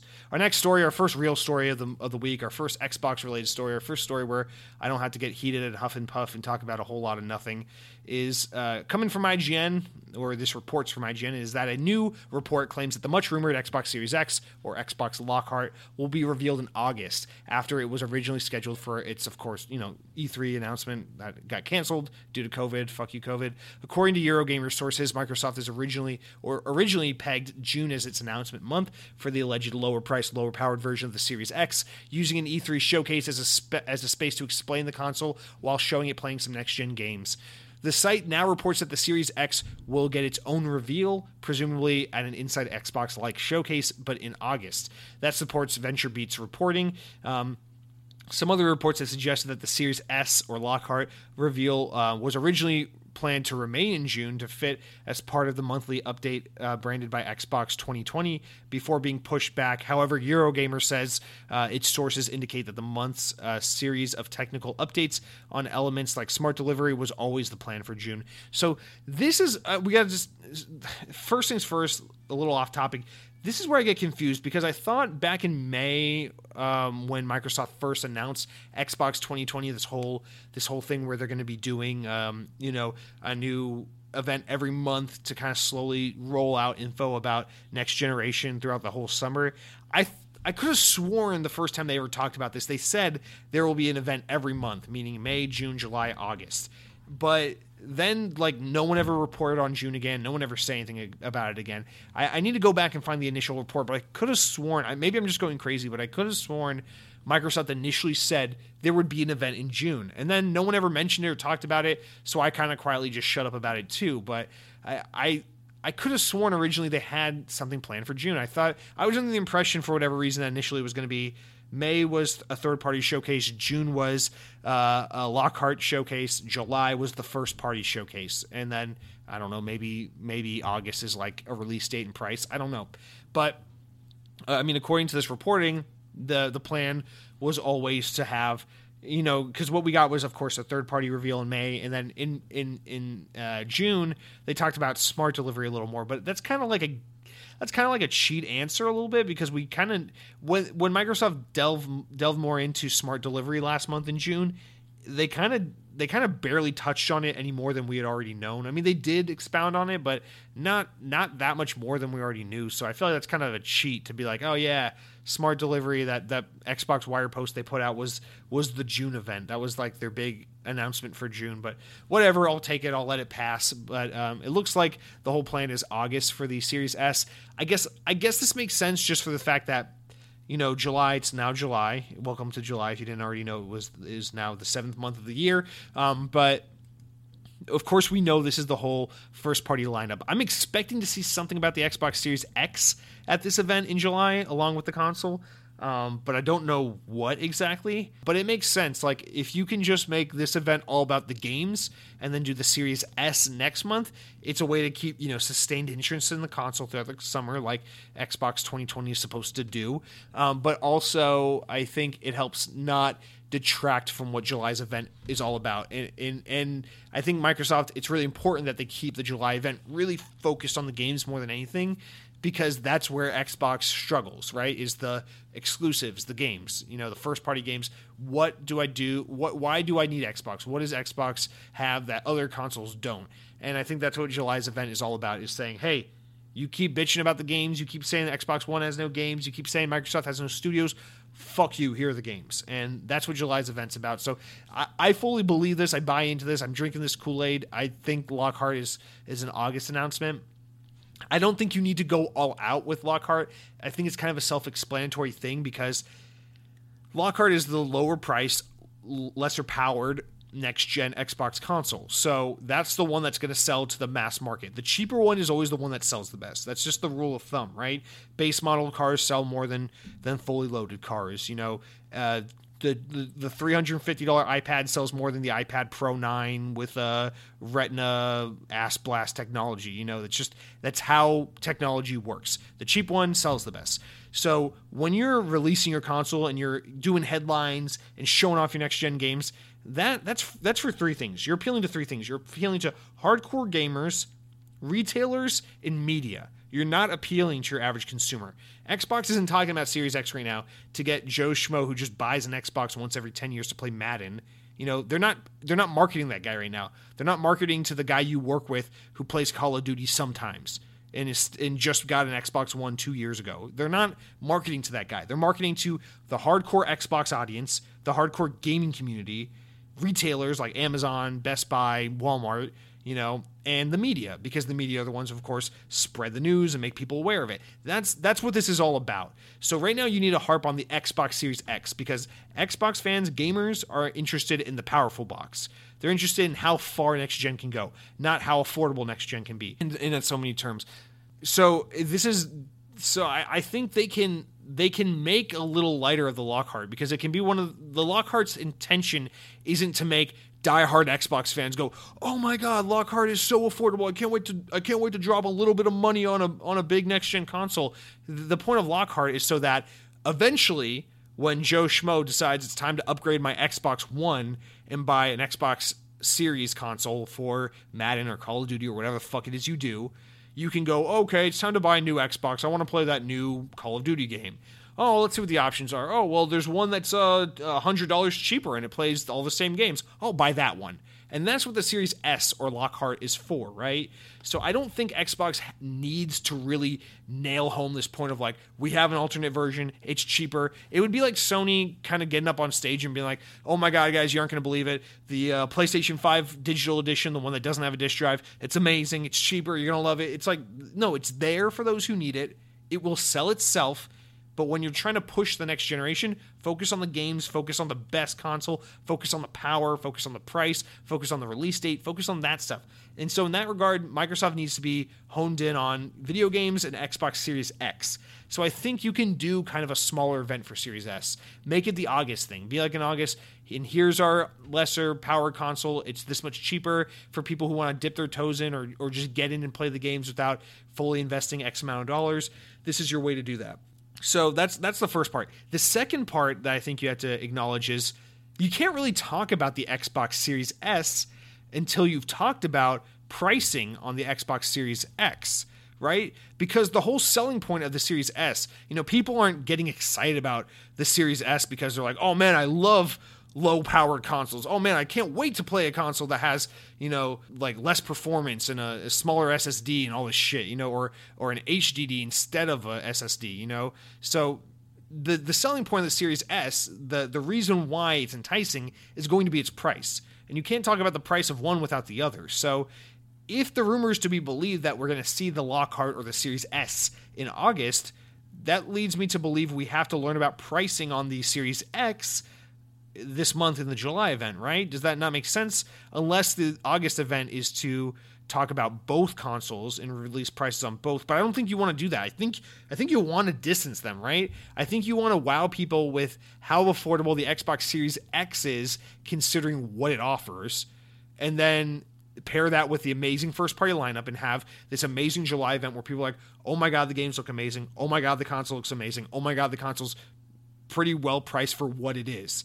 And then in August, you can be like, oh, yeah. And for all you people that just eventually come around to buying a console and you don't really care about having the nicest version, we got this too. And it's even cheaper. So not only is the Xbox Series X competitively priced compared to the PS5, but we have a lower power next gen console that's so affordable that, you know, even if you don't normally buy Xbox, and you're just a r- really casual gamer, you're probably going to go with Xbox just because holy shit, you can like, the barrier to entry is so low relative to PlayStation. So I think that's that's kind of the way you got to think about it. But again, I mean, I what what do I fucking know? This is my conjecture. This is my speculation. But then again, this is my podcast, so it's all about my bullshit. So that's what I that's what I think. So I I don't know. It's it's it's hard because again I, I really stand by that whole. I don't think you can do the price of the Series S without the price. I don't think you can talk about the Series S without the pricing of the X being out in the wild. But also I don't see this July event being the point where Xbox is going to talk about the price.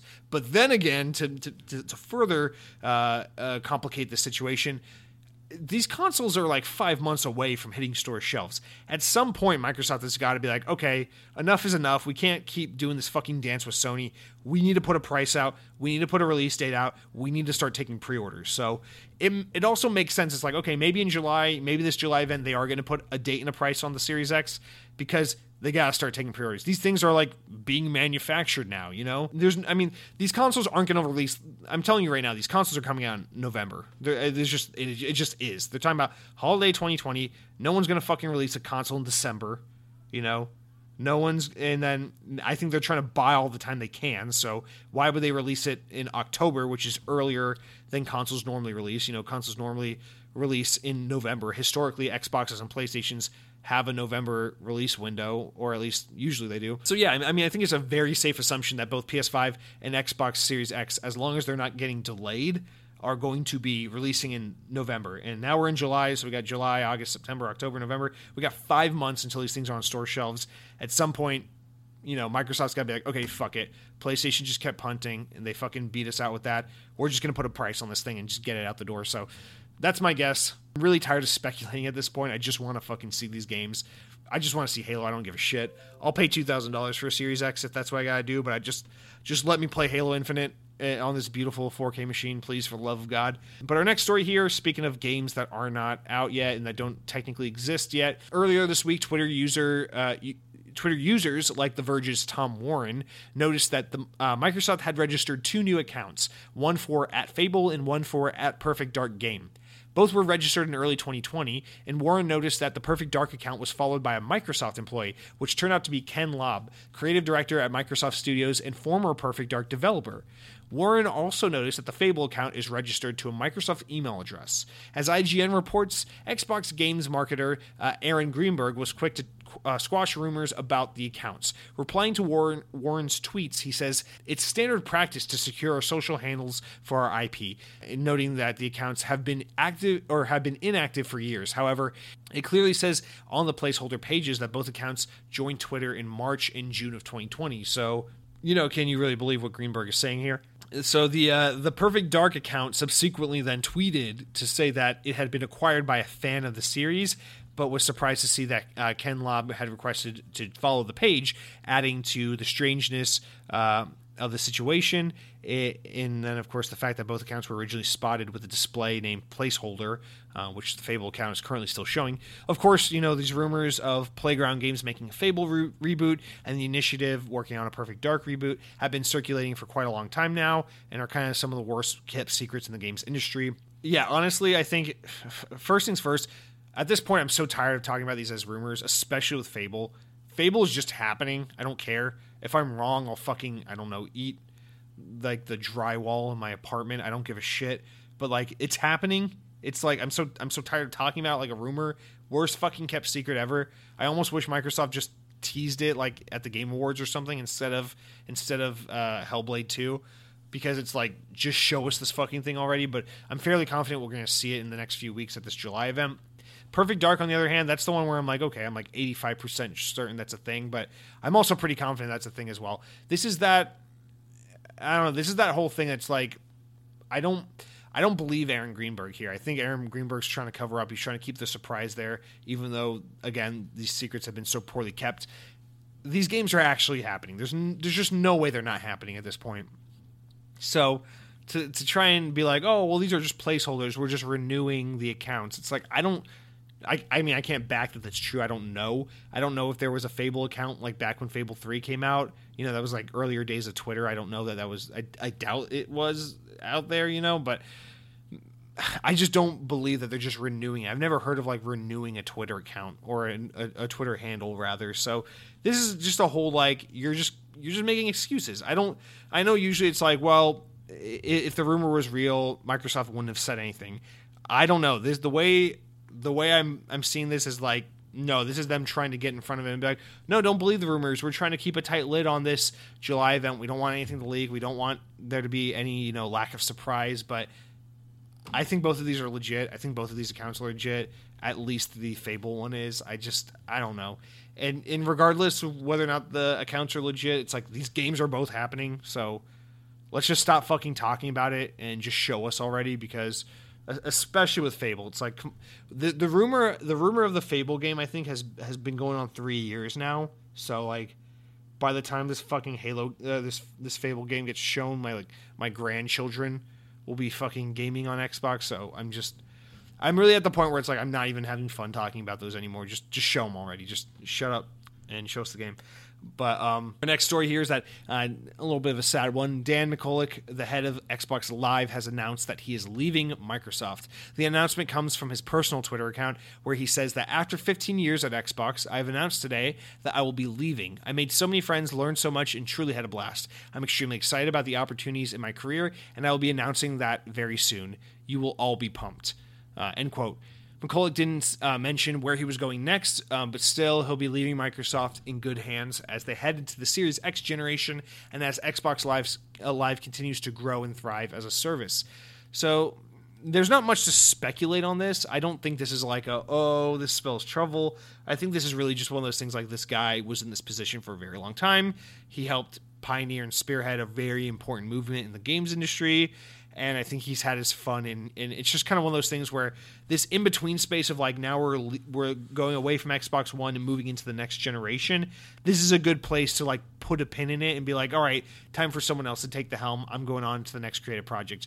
You can imagine, you know, after after 15 plus years of being the Xbox Live guy, you probably get to a point where you're like, okay, I had I had my fun. This has become a little stale. I want a new creative project.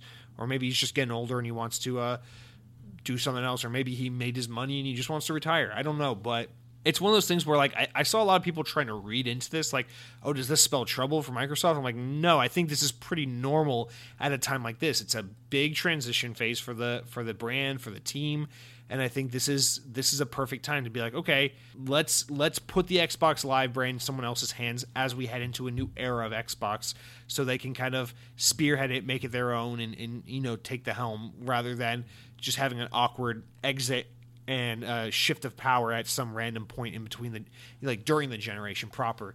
So I, I don't really see this as like anything to look into. I just think this is a guy who's ready for the next step in his career and moved on. Um, but it is a little sad just because you know we we've seen a lot of people leave the Xbox ecosystem as of late in the past year. You know we lost we lost Rod Ferguson, we lost uh, Mike Ybarra, so it's just you know we're just losing a lot of like figureheads in the Xbox realm, and so it's just it's just kind of sad, you know. But these things happen. This is how the video games industry in particular always is. People come and go. People stay at one place for a long time, and then they'll jump over to the exact opposite team, or they'll get out of gaming altogether and go to a different industry in tech. So yeah, it, just happens. It's just a it's just a career move. I don't think this really means much of anything for Xbox Live. In fact when you really think about it, Xbox Live is a service that has improved and gotten better, but it's you know it's Xbox Live kind of has gotten to its mature phase. You know, it, it is what it is.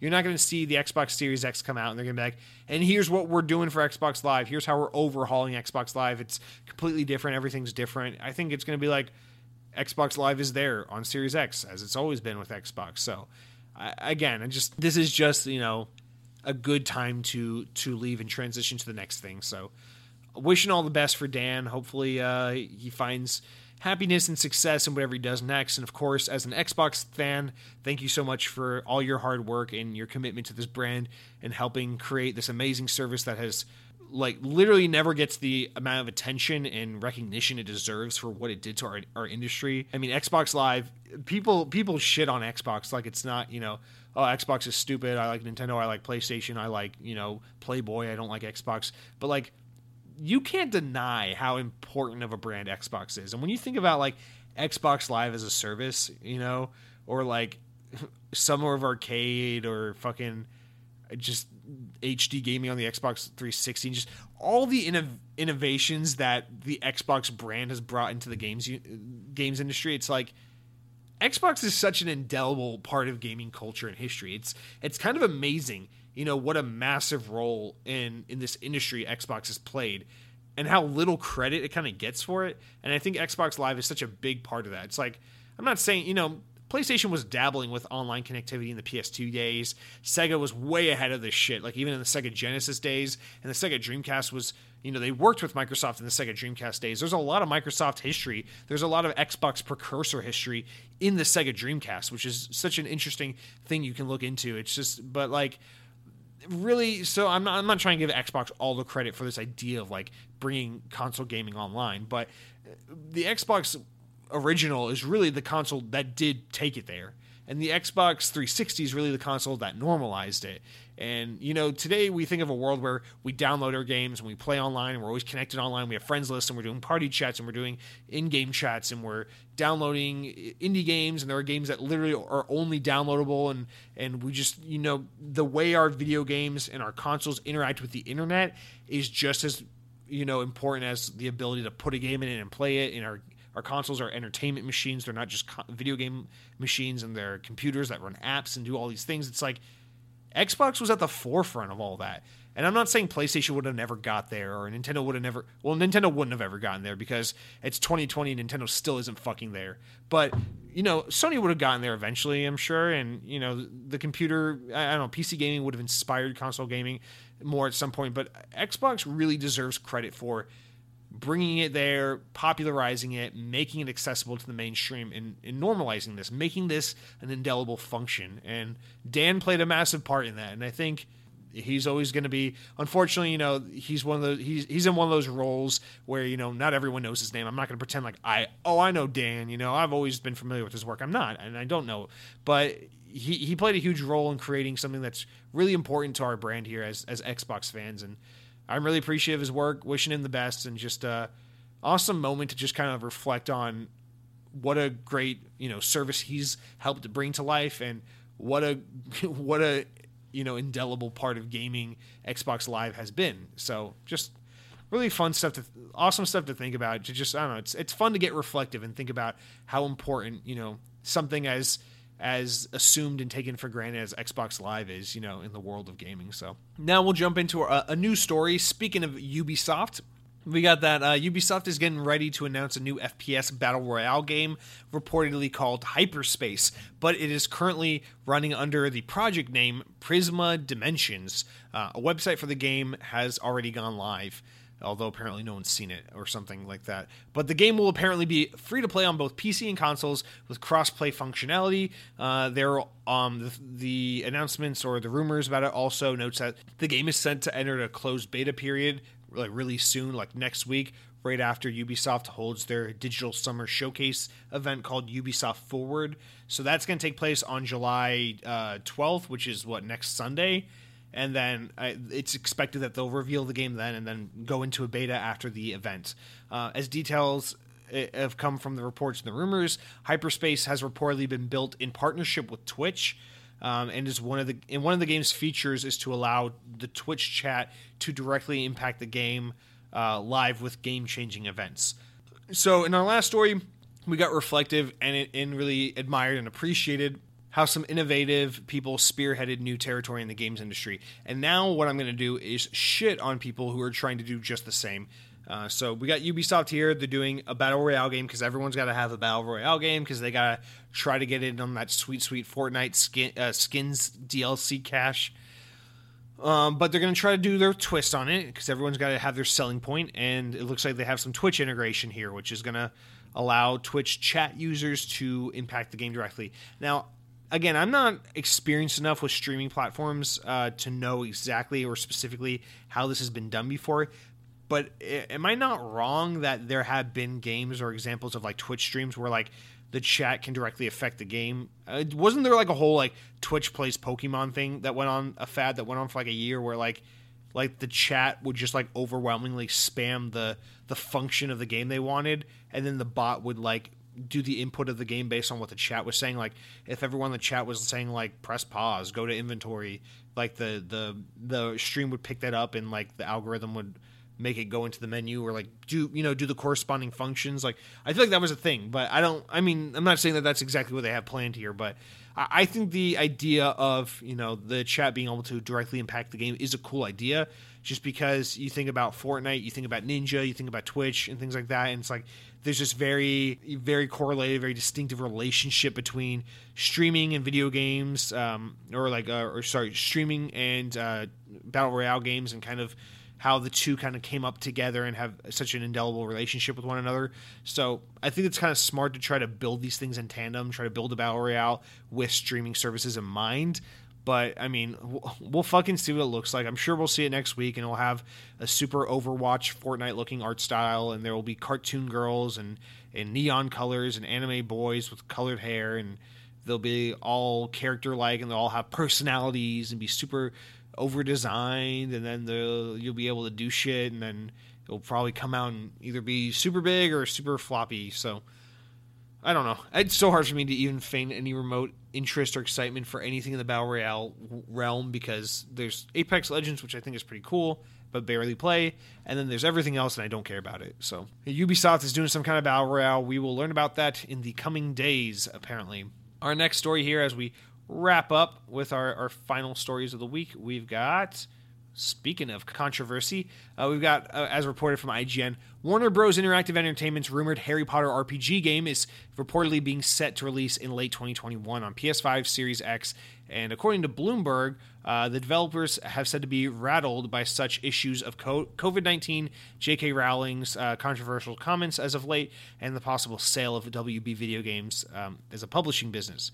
So, this Harry Potter RPG has been long rumored, as we all know from now. It's been in talks for a long, long time. This is like the Fable reboot. It's basically, we've been hearing about this forever, and maybe one day our grandkids will get to play it, but uh, we've never had an official announcement. So, while there has been, you know, supposed gameplay leaks of it, which we saw a year or two ago, um, WB has yet to confirm this much anticipated title to the world at large. The project is said to let players become wizards in an open world game that takes place at Hogwarts and its nearby locations. Uh, but two anonymous sources close to the project have revealed to Bloomberg that the project is very real and is very much in development at uh, Avalanche Software in Salt Lake City, Utah.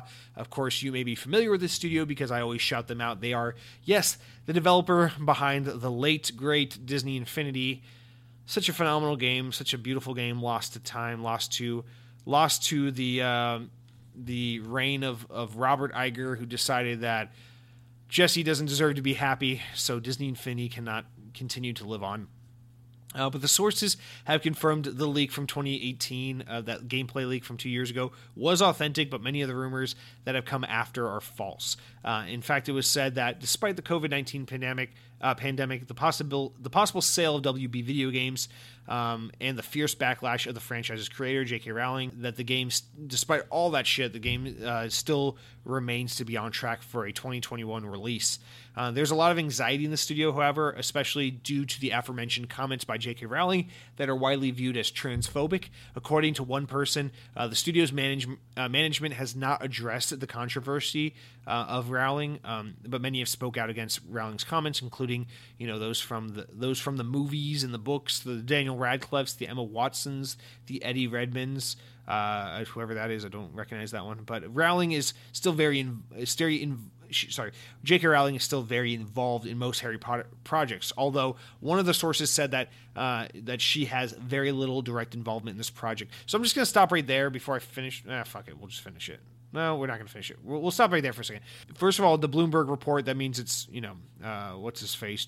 Uh, Jason Schreier, who left Kotaku to go work at Bloomberg. So keep in mind, this is one of his reports. So it's it's going to be one of those very, um, very agenda agenda driven uh, stories. So basically, my job is anytime I see Jason Schreier wrote something, it is to be appreciative because he does actually do some decent investigative work, but also rip it to shreds because he's he's Jason Schreier and he definitely has a an agenda or a slant at literally all the reporting he does because he's the furthest thing from a non-biased you know reporter who's not trying to just report the facts. He's trying to push an agenda. I, I gotta say here, th- this whole like thing about how like they're trying to distance themselves from Rowling and all that. It's like, okay, listen, J.K. Rowling, I know she has a history of being very involved with all Harry Potter related things because she's not creative enough to come up with anything other than Harry Potter. But let's make one thing clear. J.K. Rowling's like lack of involvement with this Harry Potter game has nothing to do with the comments she made or anything. This has 100% to do with the fact that this woman isn't leaving, you know, her rainy, cloudy, uh, flat, flat, if you will, in uh, the United Kingdom to come over to Salt Lake City, Utah, and work with the ex Disney Infinity guys on a Harry Potter game. In fact, this this game's probably being treated like most video games, most licensed video games, where it's like they got rights to the game and they're just kind of having free reign with it. I can't imagine J.K. Rowling being heavily heavily involved in the development of a video game. This is just one of those things where it's like, well, of course, the it's like the studio basically just going nuts with it. The only time you really see this be the case where it's like someone has a heavy hand in making sure the game is a certain way is like the only the only times I can think of that with an IP is like recently Marvel's kind of been in, on that kick. Lucasfilm's usually pretty much on that kick and and like the South Park guys when they worked on those South Park games. But other than that, usually the way video games get treated is like, oh, here's give us a shit ton of money. Here's a license to our property. Go have a fucking field day with it. So I assume the lack of involvement from Rowling has everything to do with that and nothing to do with pretty much anything else, except for maybe the fact that she doesn't want to be running over to Salt Lake City, Utah. Although, of course, I guess Skype is a thing. They can probably just talk over the uh, internet. But anyway, Felicia Grady the managing editor of the popular Harry Potter fan site MuggleNet, which sounds like a fucking slur, uh, wrote an email to Bloomberg stating that this controversy is, quote, likely to diminish some of the anticipation of the game.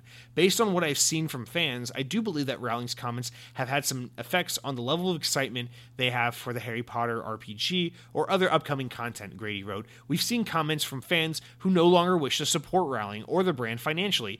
So let me stop again uh, because this is actually all absolute bullshit. I know what J.K. Rowling said was, you know, transphobic and it's been very controversial, but let me remind you that this is the internet we're talking about, where you can pretty much be the biggest dirtbag in the world and then, you know, give it like two, three months tops, and everyone will forget about it and move on because people are actually too distracted with whatever's next to to hold people accountable for shit they say. So yeah, of course there's going to be a specific small amount of people who are going to hold J.K. Rowling accountable for what she said and maybe stop, you know, supporting the Harry Potter franchise. But I don't think at the end of the day, especially considering the fact that this game is like a year, a year and a half out from being released, I don't think for a single fucking second that J.K. Rowling's comments are truly going to hinder this game's uh, uh, potential for financial success because by the time this comes out in 12 to 16 months, we'll be so far removed from J.K. Rowling's comments, and unfortunately, the world will have moved on and pretty much given up on caring because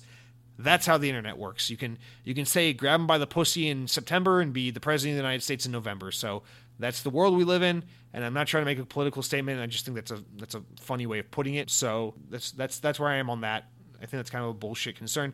And then the last part of this story is that the possible sale of WB Games is also a big concern for the studio, according to Bloomberg. They say that expensive projects can be, quote, the most at risk in the cancellation uh, in the event of a sale, especially one that has been in development for a very long time, as this game has been.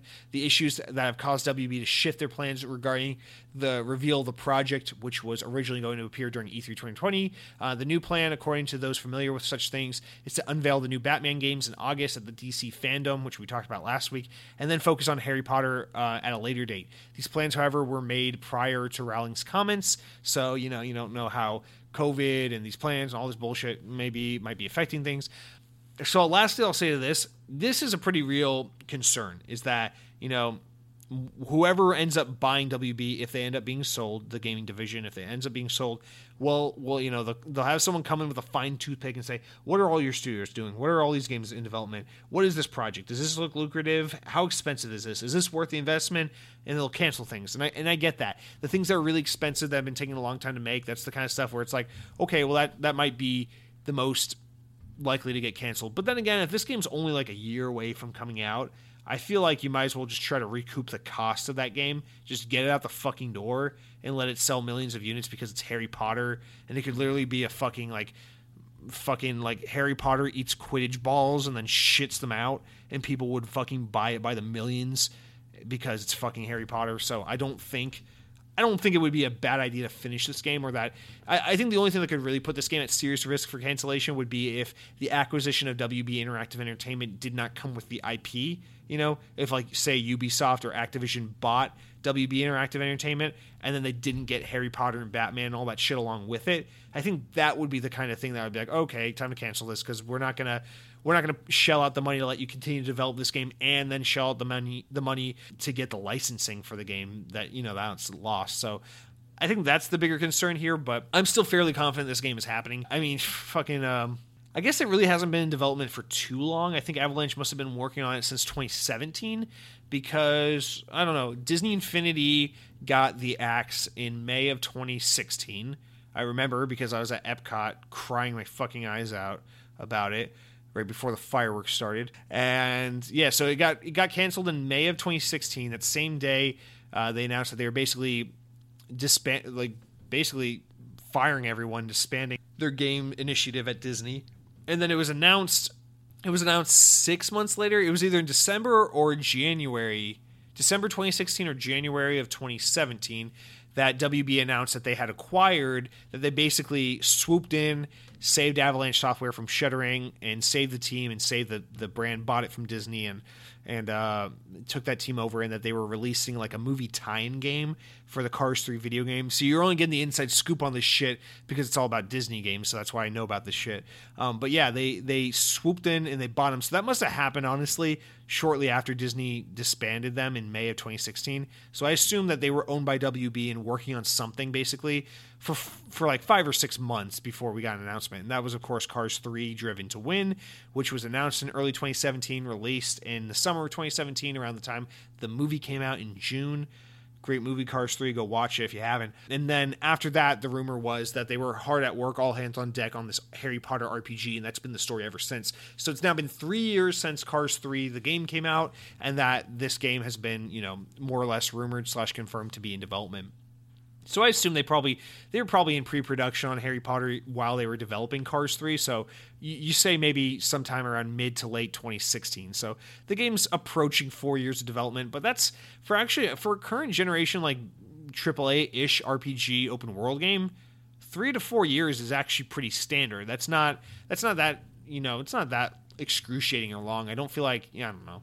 I feel like at that point it's like it doesn't seem like the game's in development hell. Just go ahead and finish her up and put her out the door so you can make your uh, your millions of bucks off all the fucking uh, muggles as they call them. Uh, and then uh, yeah, maybe after that, never make Avalanche make another Harry Potter game again because they uh, have shown us Disney Infinity. So why punish them and make them make a game about a pale faced British fuckboy who goes around waving wooden sticks at owls to make them feel tickly feelings in their tummies and float around in the sky? That's fucking weird. Our next game here, our next story here, our wrap up story, our final story of the week uh, is good, bad news, depending on how you want to look at it. But this week, fans got a first look at, at gameplay for the upcoming Crysis remaster for consoles and PC. The game was met with some serious backlash from fans after seeing how underwhelming the visual upgrades and everything appeared to be. And in response to the backlash, the official Twitter account for the game released the following statement Dear Crysis fans, as you know, Crysis Remastered will be coming to, into the world uh, this year, and at the same time, the Crysis IP will debut on Nintendo Switch. Yada yada.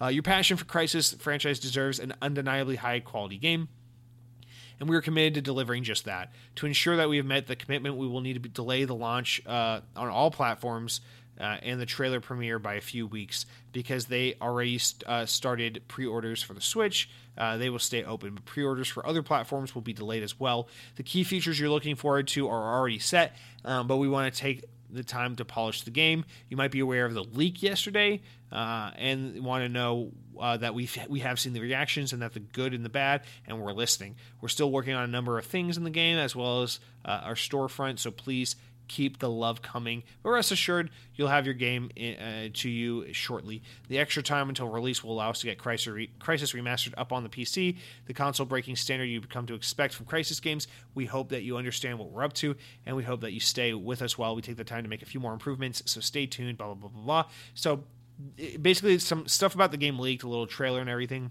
Everyone was super salty about how it didn't look that impressive, and then they were basically like, "Oh shit, we're delaying it a little bit." So that's weird. Apparently, like the report is that like they hadn't ever really shared the game with anyone before they decided to kind of show it to the public, even though they were about to release it in just a few weeks. But then, you know, after getting the first taste of fan backlash or the first taste of feedback, they were just like, ah, fuck it, fuck it, fuck it, we're not doing it. And then, according to the Microsoft Store, uh, the title was supposed to launch on July 23rd. So now it's going to be pushed back probably sometime to late August. Uh, the Crysis team says that they're delaying it for just a few weeks. The game runs at a 4K resolution on the Xbox One X and has a file size of only 7 gigabytes, so it's unclear if the game will get a, a big old day one patch. Uh, but that's pretty much assumed at this point because of what they're having to do. Um, it's pretty much, probably pretty much was had gone gold by now. So I can't imagine it's not just going to be a big old day one patch. But if you were looking forward to the Crysis remastered, good news, bad news, it's getting delayed, so that's for the better. Bad news, it's getting delayed, so you gotta wait a little longer. Good news, it's not that long of a delay. Bad news, you gotta play Crysis. So there's all that going on. Um, really, not much to dive into there. Uh, it's just a little weird to me that they were like so ready to release a game that they hadn't even shown off, and they're like, "Oh fuck, we were uh, we were just about to release this game that we haven't even shown you yet, and it turns out you don't like it based on leaks. I guess we'll delay it." So I don't really know what a couple weeks will buy them, but uh, here's hoping they can uh, overnight do what they need to do and make people stop being uh, all bitchy and moany about it. But that's going to do it for all of our news stories this week. We will now jump into important enough news. Stories important enough to make the podcast, but not important enough to warrant their own discussions. We got a couple of them, so we'll rattle them off. Number one, IGN reports that Call of Duty Warzone will soon be getting a new limited time 200 player battle royale mode that will allow up to 50 squads of or yeah quads of operators to fight for victory, whatever that means. The update is available right now. I think I meant to say squads. Next, IGN reports that Tales of Arise, the next entry in the beloved Tales of series, has been delayed from its 2020 release window uh, due to the COVID 19 pandemic. And this is an interesting story where the developers pretty much just say that the game graphically looks like shit and that's why they're delaying it, and that they just want to take more time to make it look prettier. So I thought it was pretty funny how candid they were about it. And But uh, yeah, so that'll probably come out sometime uh, in uh, early to mid 2021.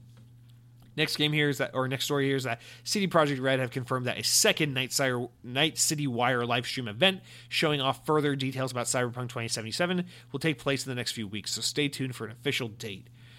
Next, Machine Games and Bethesda have released a Wolfenstein Alt History Collection, now available on Xbox One and PC. The compilation contains the New Order, its DLC, Wolfenstein 2, The New Colossus, and Young Blood for $80. So it's like 120 bucks worth of content, but really only like two of those games are any good, so I would just buy them individually.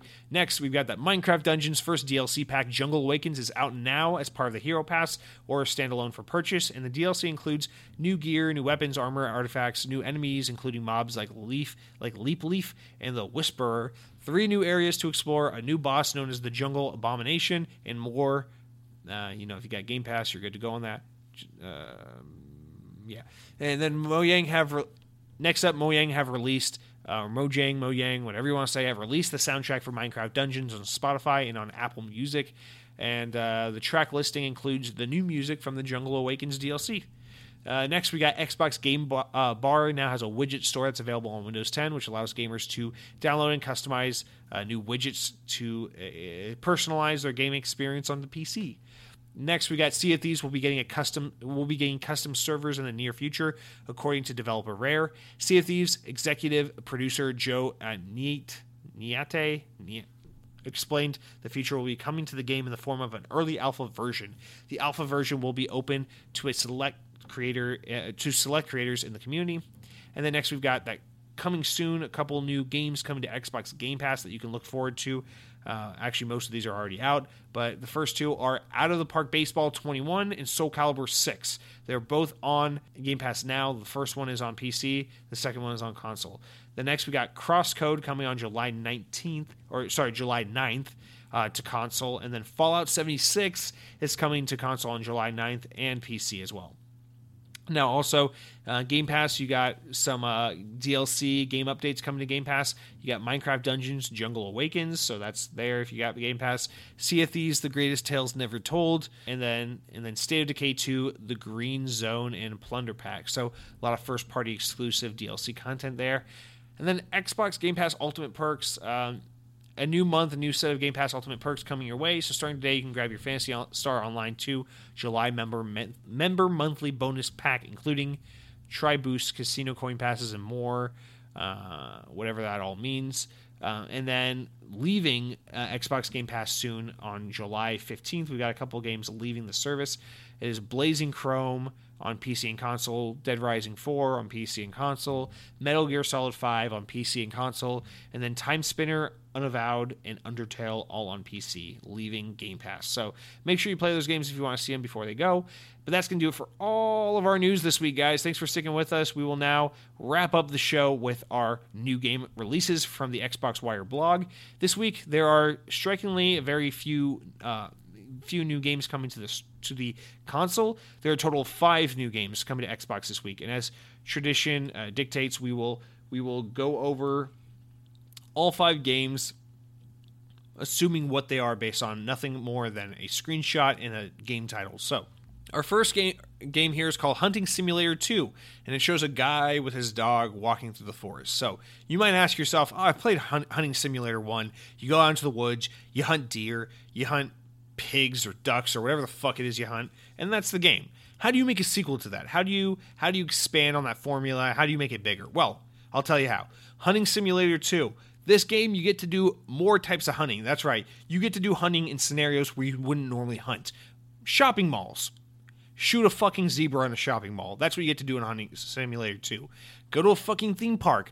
Oh my god, did you notice how many squirrels run around theme parks? Shoot them all. That's what Hunting Simulator 2 is all about. Sky's the limit. Go into the fucking White House. You get to do you get to do uh, rodent hunting. That that's a very old building. There's probably there's probably cockroaches and shit. You get to go hunt them all. You get to go to uh, get to go into the hot topic and uh, perform hunting simulator on Scene Kids. So all different types of hunting scenarios you can embark on in Hunting Simulator 2 definitely a game worth checking out. Um, I still don't know what the guy in the camo jacket, what the dog has to do with that though, but still, definitely a game worth checking out, and it is out on uh, right now. Actually, it's already out.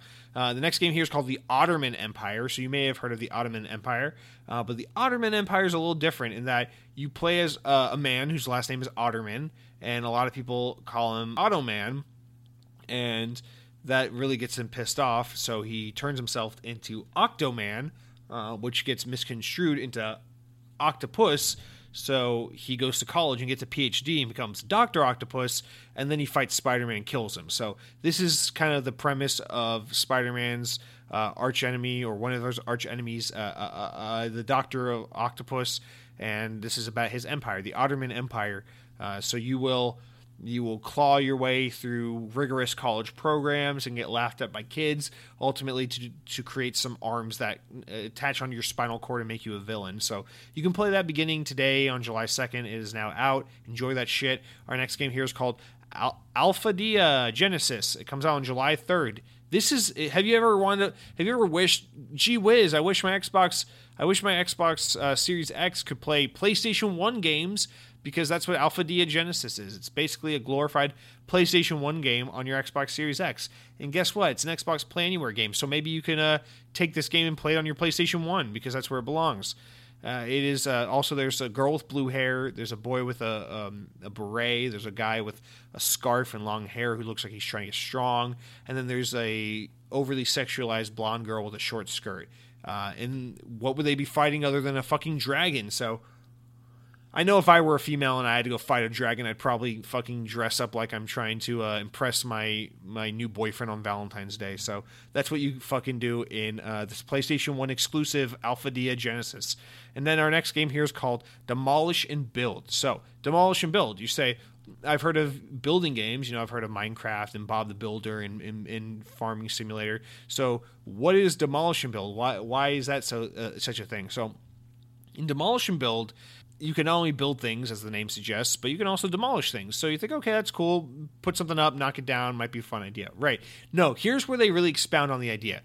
Come out July 3rd, by the way, so be ready for this shit on Friday. Demolish and Build has online connectivity, so you can you can get in your Bob the Builder uh, wrecking crew shit, and you can go over to your friend's neighborhood. You can go into your friend's game and say, "Oh, what a what a beautiful community you've built here!" Boom, and, and wreck it to the ground. So that's the kind of shit you get into in, in, in Demolish Builder.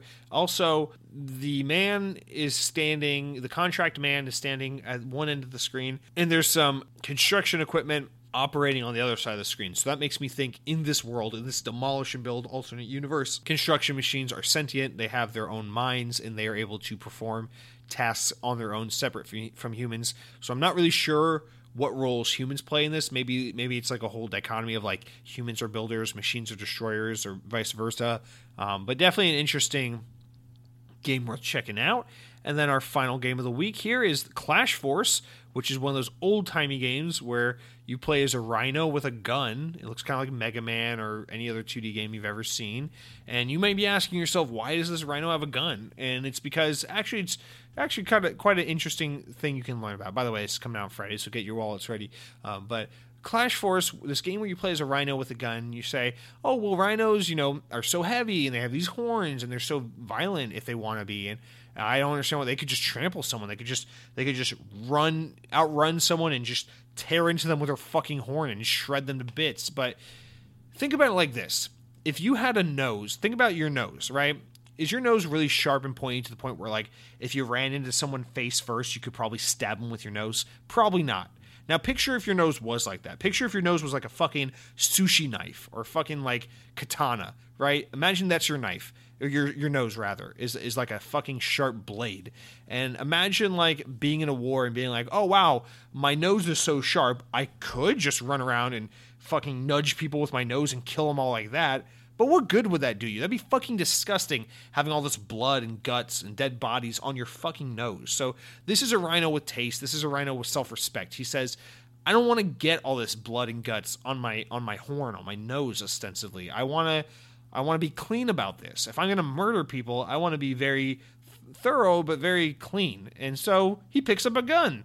And so next time you ask yourself, well, why the hell does this rhino have a gun?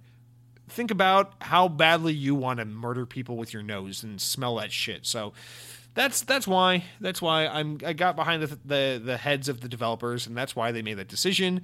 The bigger question here is why is the rhino only wearing shoes? Why is he naked otherwise? That's fucking disgusting. Cuz he's walking on just his legs. I don't want to see that that rhino dong hanging out while he's shooting at people.